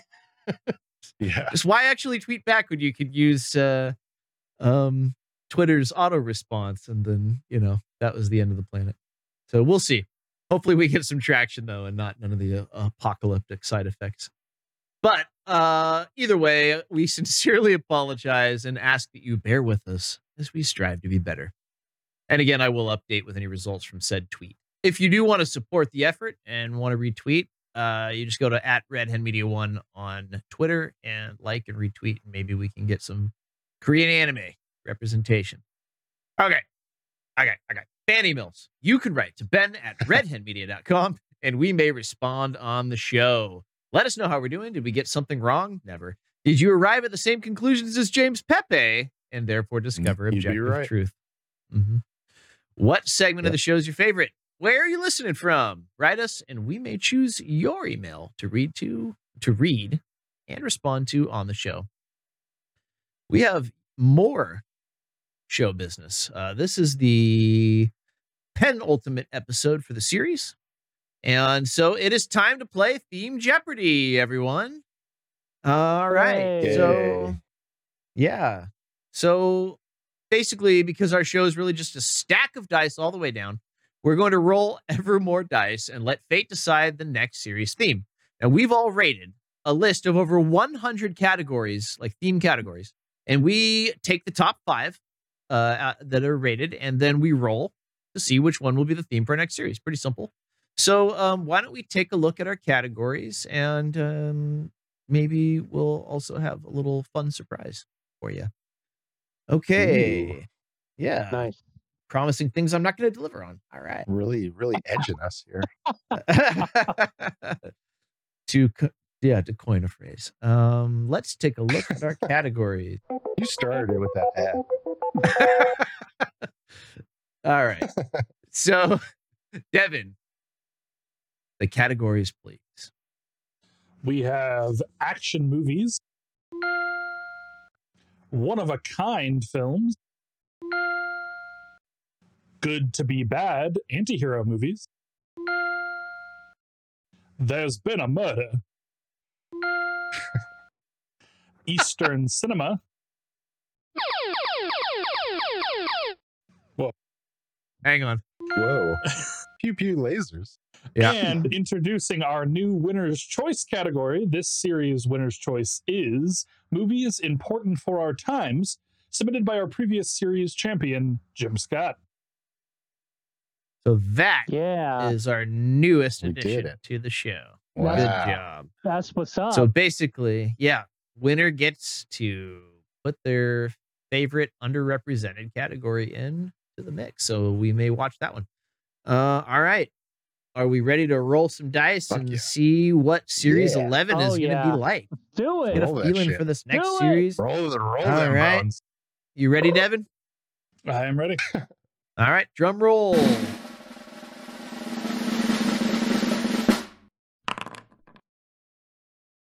Congratulations, Jim. It is a six. Winner's Yes! choice. Wow. Yeah. What? Oh, that paid First off time so it worked. instantly. I love instant gratification. It's so instantly is gratifying. What the hell I'm talking about? I'm so excited. Well done, Jim. That's great. I'm Okay. so excited. So the category one Big time, time. one more time. Yes, the category Is- will be movies important for our times. Yeah. Okay. All right. That's I like this. It's highly interpretive too, so we should get some interesting choices. Yeah. All right. Yeah, So join us for series 11. Um yeah. And so everyone pick a movie that you think fits that category and we'll submit it to our anonymous sheet and then you guys, listeners, please go head over to redhenmedia.com slash audience choice submit your pick and you know what? We may just watch and discuss your movie on the show, like we're gonna discuss Akira next week. Again, that's redhenmedia.com slash audience choice. All right, guys, we did it. I think that's probably We did. It's usually yeah. If I show- check my Yeah. notes, I think Nothing we're comes after that. I'm gonna go ahead and done get out of here. here. Yeah. All right. Well, if you can get out of here before I hit this button, Oh shit. you didn't quite make it. You almost got away with the chip. Just one more thing. Oh, holy moly, big surprise. Lieutenant Columbo is here telling us that we have time for just one more thing. This is the segment of the series where each co host shares a little something from outside the show. So I'll be brief. I finally procured a little game called Elden Ring, my friends. Oh wow. So my my journey Awesome. begins. Yes, it does. Uh, yeah, I've so I've barely played. I just got through like the the the first part. I'm running around a field and uh went into my first uh, uh cavern and got my ass handed to me a few times. Um so yeah, Nice. just just really the tip of the That's iceberg. how that but, game goes. um, right, but it's it's still fun. So, and I like challenges like this. is, I yeah. intend to get very, very good at fighting and learn all the ins and outs of the game. So, um, expect lots of uh, a complaining in our video game discussion room and in Discord, and b like begging for like hints and builds and stuff. So, so dust off or uh, you know knock off the rust on anything uh, Elden Ring because incoming. Don't complain too much, or Devin will get upset with you. Okay. good pro tip. Okay, good. All right. Yeah, so Elden Ring is a thing. Um, yeah, so more news on that An later, Elden I thing. Yes. Also, I also just real quick, I also have uh, the new uh Rocksmith Plus for PC and have my bass guitar plugged in. I'm learning bass. I, I know a little Hmm. guitar enough to accompany Nice. myself singing. But uh bass is new to me and Hunter wants to play lead guitar, so I get to play bass in his band. He's instructed me on the bass player. So I'm learning bass. And that's Nice. been a fun, fun thing to do as well. And we can plug in our two instruments and play uh Rocksmith at the same time. So that's been kind of fun. nice. Hell yeah. When I say kind of, it's it's pretty fucking fun. I'll say that. Yeah. So those are my just one more things. I, I I got a bonus one this week. I did so poorly in the uh rundown recreation. I just had to take something for myself. it was that extra thing. So feel free to have an extra thing too, as we always tend to do anyway. What am I talking about? What's your five things this week, Devin? well, my first thing, uh, and the group There we migration go. should ruin he this. just lifts up a he just lifts up a scroll and it just like unravels right to right. the floor. Proclamation. Yeah. Uh, I picked up. It's yeah, it's almost impossible to see with my green screen. Oh, but Howl's. Moving Castle, the book by Diane Wynne Jones. Um, I've Right. read a bit of it. I'm about a third of the way through, give or take, and this is only the first. It is a series. Um, I'm, I'm not entirely sure. I, I believe, based on the pacing, that the Ghibli film is the first book uh, only, but I could be wrong. Um, from what I've read so far, some some interesting tidbits for you all. Uh, Sophie as a character is is a little more well. They really play up the shift when she becomes an old woman, even more so. It's something I, I liked in the movie, but it's even more in the book where she is very timid and uh, like very much a, a yes man, a yes person in the beginning of the book, um, and then after she transforms, like really starts to question some of the things in her life. And uh, for instance, she um, goes to visit Letty, her sister, who actually in the book is not Letty. There's a, a plot line where Letty is supposed to be sent to work at the bakery, while her other sister is supposed to be sent to a witch to become like an apprentice and learn magic. And uh, it turns out that, that this is like their wicked stepmother who does this, who sends them off because uh, she can't afford to send them to school. And in the book, they actually want opposite things. Uh, her other sister, I can't remember the name of her now, want, would rather like find a husband and get married, which was the whole point of sending Letty to the bakery. And Letty would prefer to learn magic. Uh, so the the first sister goes to the witch's house, gets a steals a spell from her to change their appearance and swaps appearances with Letty. And so the actual Letty she talks to in the bakery is her other sister, assuming the. the You're telling me there's another complication in that story? I know. Yeah, the- which I, I feel like would have been a fun little it. plot point, but yeah, it would have taken yeah, longer. no, that's cool. Could you hold the book up Um, again? It was frozen, and I've unfrozen yeah. the video speed. That go. is that's a nice looking. It's a great oh, design, that's yeah. cool. Yeah, I like Yeah. the cover. That's nice. Um, Cool. but Way to uh, follow through, man. Yeah, and uh, but anyway, after talking to her sister, when when she's still young and talking to her sister, her sister's like, "Yeah, our, our horrible stepmother did all these terrible things to us," and Sophie's like, "What are you talking about? Our stepmother loves this. Like, what what do you mean, wicked stepmother? We have a great stepmother." And then as soon as she becomes old, she's like, "Yeah, fuck this lady," and leaves and like bails on the house like immediately. Like as soon as she's an old woman, she's like, "Yeah, she is kind of awful, isn't she?" And I'm out of here. Um, Nice. so that's So it was a blessing instead of a curse. yeah, Calcifer is described much more like horrendously. He's like a like a full face with like a beard made of like blue fire, and it, it sounds a lot less appealing to look at than the version we get in the movie. Um, so that's that's cool. So Uh, positive change. yeah. Yeah. Uh, but yeah, overall, it's it's cool. There- There's some small differences. It's definitely written like towards young children. It's a very simple book, but I, I kind of like that. It's sort of a way to decompress. You know, just an easy read. Um, usually when I'm falling asleep, I'll read a couple pages. So I'm gonna enjoy Excellent. it. Highly recommend. Excellent. Nice. Thanks, man. That's that's really cool, and uh, I'm sure that everyone who likes Howl's Moving Castle are will be inspired. I'm gonna pick up a copy now and check it out myself. So thanks on my paperwhite though. I've been still enjoying that. So uh, and it doesn't even look that it doesn't even look that long. So you're saying it was a series, or possibly Uh, yeah, I a don't series know or how many books. I guess there we'll are. find yeah, out. I believe I believe there were a few sequels. Um, but yeah, this one is Makes sense if it was popular. You better feed Yeah. the literary This machine. one's a little a little over 400 pages, but there there's space like a children's book. There's wide uh, sort of. It looked like a. Harry Potter ish book. If if you know people know what those. Look yeah, like, probably right? close to the first Harry Yeah. Potter book. Yeah, in length. Yeah, yeah, cool. All right, excellent. So cue that one up for me as well. And uh James Pepe, what have you got for us this week on just one more thing? I would like to make an odd, sort of, sort of odd recommendation. So, okay, us, us being uh, super, super nerds, we know what uh, bestiaries are because we Mm. play D and D, and we look to our bestiaries to find all of our fun monsters to throw at our players.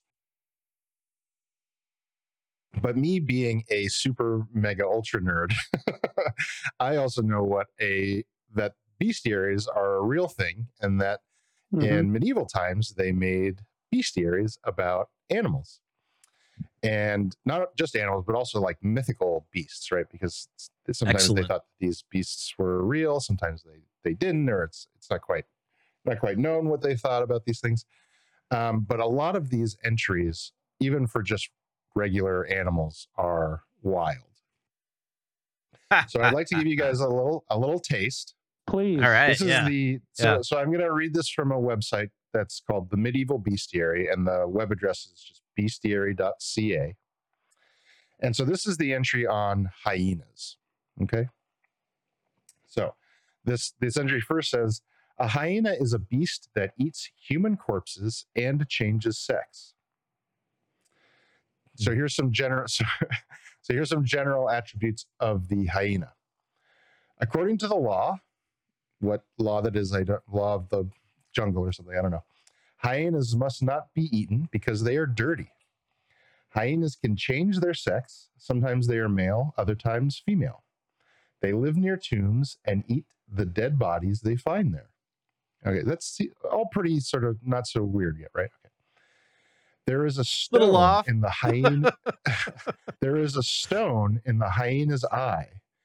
Some say in the stomach of its young that will give a person the ability to predict the future if the stone is placed under the person's tongue. Hell yeah, checks out. Oh my god, that's that's news to me.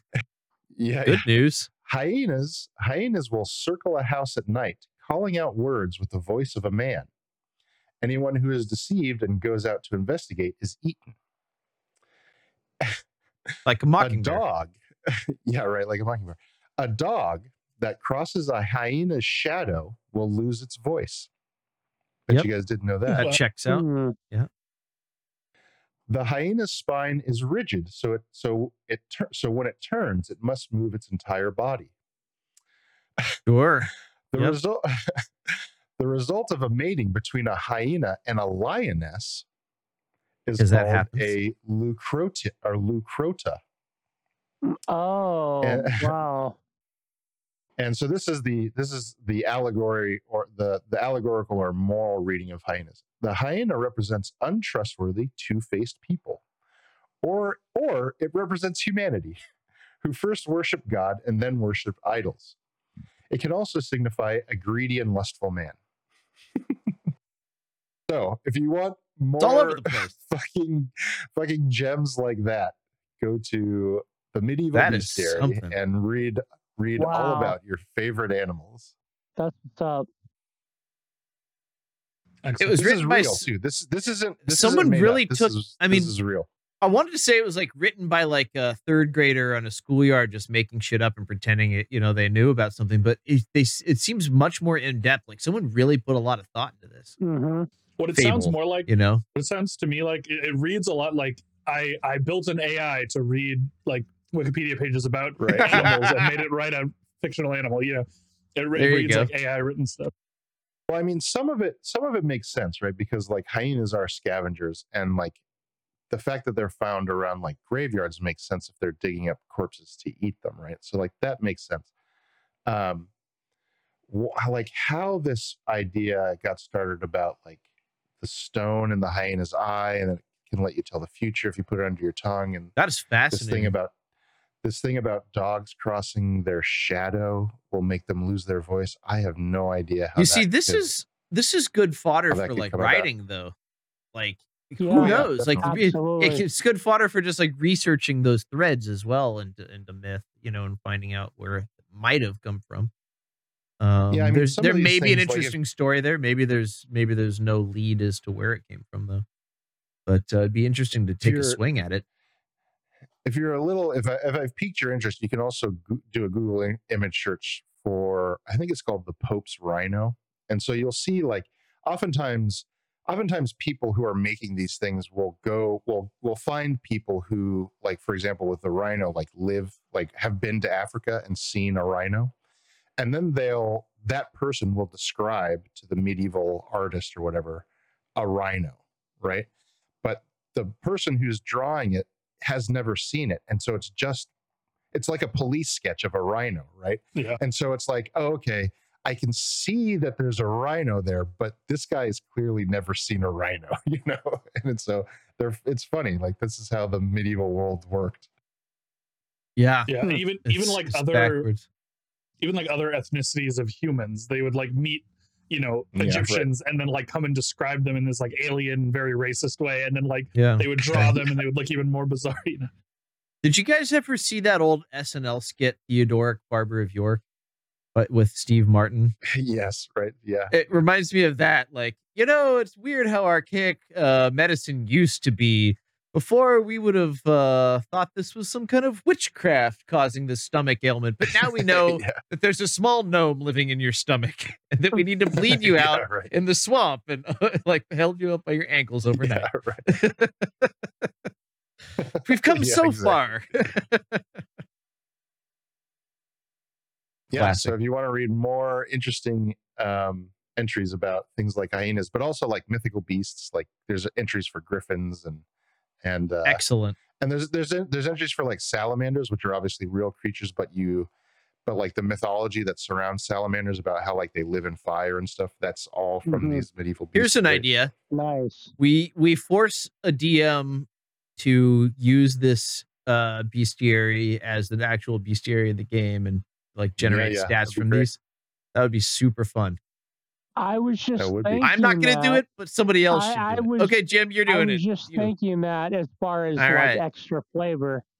Yeah. That would Yeah. be so cool if you you fight a pack of hyenas and then you like search the corpse, right? You Look out for the one, eye. This, this Yeah. this stone, and then you don't know what it does, and then yeah, it lets you see the future. Super Story cool. fodder. Yeah. Story fodder. That's great. Yeah, Thanks for time. sharing. Absolutely. Yeah, I'm definitely going to check that out. Fun. So watch out for that hyena in Jim's next game, everyone. Yeah, right. Jim, speaking of gentleman Jim Scott, what have you got for us this week on Just One More Thing, my friend? Yeah, speaking of games, so um I've been once again because it is a back and forth gravitating away from social media. Um I deleted Facebook on my phone. Not that it was like that much of a problem as far as the doom scroll or not doom scroll, but just the endless scrolling. But I would at Mhm. times find myself scrolling and I'm like, man, I need to put this shit away. So I got rid of that. Um, one of my morning habits is watching YouTube videos, sometimes as long as an hour or two. You know, um, I don't do that uh, except once or Well, there goes our week. show. Yeah, yeah, what, once or twice a week, and um, it's a lot less time, and I have a lot less interest. And I've been Yeah, spending that that time actually listening to podcasts. You know, where I can kind of Oh, imagine We're back in my it. mind or you know doing that type of things because i want to become less distracted with that being said a- a- and also excuse me um, i feel kind of bad because you know through this series i've been recommending all these youtube podcasts that are still phenomenal you know but i feel like we definitely have to put boundaries on our um, you know investment in social media so with that being said i have a book recommendation but right. it is a stand in because the book I'm actually reading by this author, I do want to take lock, stock, and smoking barrels and dump a lot of it in my homebrew campaign in the future. So I'm not going to tell you what that book is, but this one is just as good. So this is called Oh, nice. Parable of the Sower, but by Octavia E. Butler. And I think this is actually perfect, being that we are uh, very soon going into uh, movies that are important for our times. So Octavia E. Butler was, because she passed away in 2006, she was a pioneering writer of science fiction. She wrote books and stories through the 70s, 80s, 90s, and early 2000s. As one of the first African American and female science fiction writers, Butler wrote novels that concern themes of injustice towards African Americans, global warming, women's rights, and political disparity. So, a wide range of subjects. On this particular one, just going off of the kind of the blurb up on top, uh, it says brilliant, endlessly rich, pairs well with 1984 or The Handmaid's Tale. Now, I haven't actually read this book yet, but I've heard a lot of accolades about the book. This one is part of a two book series. This one got um, New York Times Notable Book of the Year, but the second book, called Parable of the Talents, won the Nebula Award. So um, pretty Wow. pretty prestigious.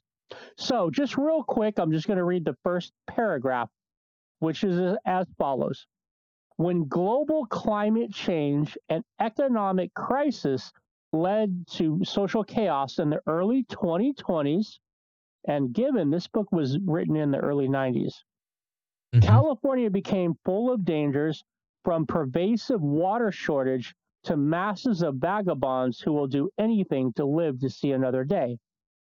15 year old Lauren Olamina lives inside a gated community with her preacher father, family, and neighbors, sheltered from the surrounding anarchy. In a society where any vulnerability is a risk, she suffers from hyper empathy, a debilitating sensitivity to others' emotions. And I'll leave you with that. Poor thing, she's sick. We just need to re-educate her. Yeah. Wow. That sounds promising. Yeah. especially uh yeah yeah Yeah, especially with all the the awards and everything that's you know you're pretty much guaranteed a good read there and um yeah. Yeah, so absolutely. when And I can. t- Oh, I'm sorry. No, go ahead. What's your question? oh i just i did have a question like when uh, you said it was Sure. early 90s so when was she an active writer or do you do you, do you have like a range I do. Uh, so Okay. she wrote from the late 70s on to the early 2000s. Until- and until and I'm died. certain mhm, I'm certain she would have wrote longer, but unfortunately her her demise um and she she fell. Um I believe it was in Washington state. She fell and from what I gather the suspicion is she was suffering a stroke and then she fell but and ultimately she died Yeah. died as a result. Yeah. Um, I did see an that's sad. interview with. I seen an interview with her on uh, YouTube. Um, I watched. Uh, I watched Democracy Now, which is a liberal um, uh, kind of a news uh, channel, so to speak, and they pulled up an early interview they had done with her um, in the in the 2000s. It kind of had a part to play in the story they were covering um, and she is a well she's very well spoken and, and the book that i'm reading that's not parable of the sower is so fascinating. Um, as soon as i started it it was like it pulled me in. And um, i can now see because that's the first book i've read by her. I will read this one um, eventually. I can see why she is so lauded, for sure. yeah. Cool. So although you haven't read that book just to summarize the other book that you Mhm. are reading by her is excellent and but you don't want to tell us because you're going to use some of those ideas in a d&d Mm. campaign so you're That's right. avoiding spoilers yeah cool I You got it. yeah thanks Yep. thanks It rem- this reminds me of howl's moving trivia from last week oh man, how which i just had to yeah i just had to edit that last night and, and release it and it was just like super fun to watch me Hell yeah. try to, to to follow along oh my god Yeah. that was Man, funny. those those answers you were picking were so silly, Ben. I don't They know were why you thought they were Yeah. right. I don't totally know why you thought random those were the right answers. no i did i I- stand I by it was- i thought i I thought all was- those things I was having a, I was having a similar problem, and I followed along with the logic of you know what was going on, but I didn't place the letters in the right you know rotation. Oh man. Uh, as soon as i, yeah, lost was it, after the second one yeah no as soon as i lost it after the second one that was it there was no th- if you lose it once there's no getting it back i think yeah. um or at least you have to like fucking guess right but uh it was Right. it was interesting and um no but thank you all for your just one more things and uh Sure. definitely another one to queue up uh on the kindle paperwhite which i'm enjoying i walk around with it like it's Nice. my uh my binky or something Very cool. my precious all right uh so thanks for some more recommendations in that regard so guys we have reached the actual end of the We did show we did it I think I'll miss you most of all. Dorothy is letting us know it's time to say goodbye. Um, I'm not crying, you're crying. You know, that thing. No? Okay. Well, write to us and tell us. Write to us with a new joke. Okay. So uh we're gonna send off our co-host with a little uh co-host send-off that I like to call the co-host send-off. Oh, man, Nailed it. Here's your send-off. Start with Devin Schwartz. I have been Devin Schwartz. You can find me at Devin Schwartz one on um, Musketer. You know, and uh, Oh, game over, man. Game terrible. over. well done. Yeah. We'll see how that pans out. And James Pepe. I have been and still am James Pepe, and uh, thanks for thanks for coming out and and watching it or listening, and hope to see you back uh, next week for Akira. Fuck yeah! I think that's the uh sub uh title on the poster. Yeah, definitely. Yeah. And uh Jim Scott. Yeah, I'm Jim Scott, and farewell, gentle listeners and friends. Take care. Indeed. And this has been I'll Look at Yours if you look at mine. And now that you've looked at ours, we hope to look at yours soon.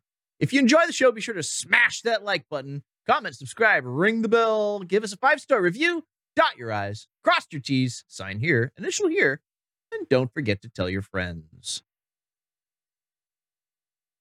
And today's parting sentiment if you're ever flying too high in a World War I era airboat and start seeing ghost planes, please do consider descending to a lower altitude and getting some oxygen to your brain rather than chasing the ghosts. Give oxygen a chance.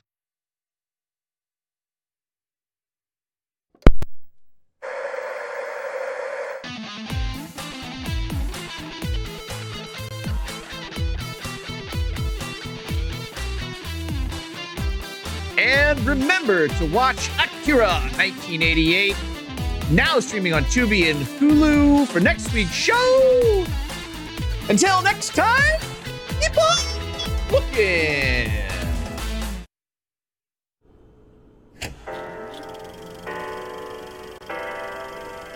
Uh...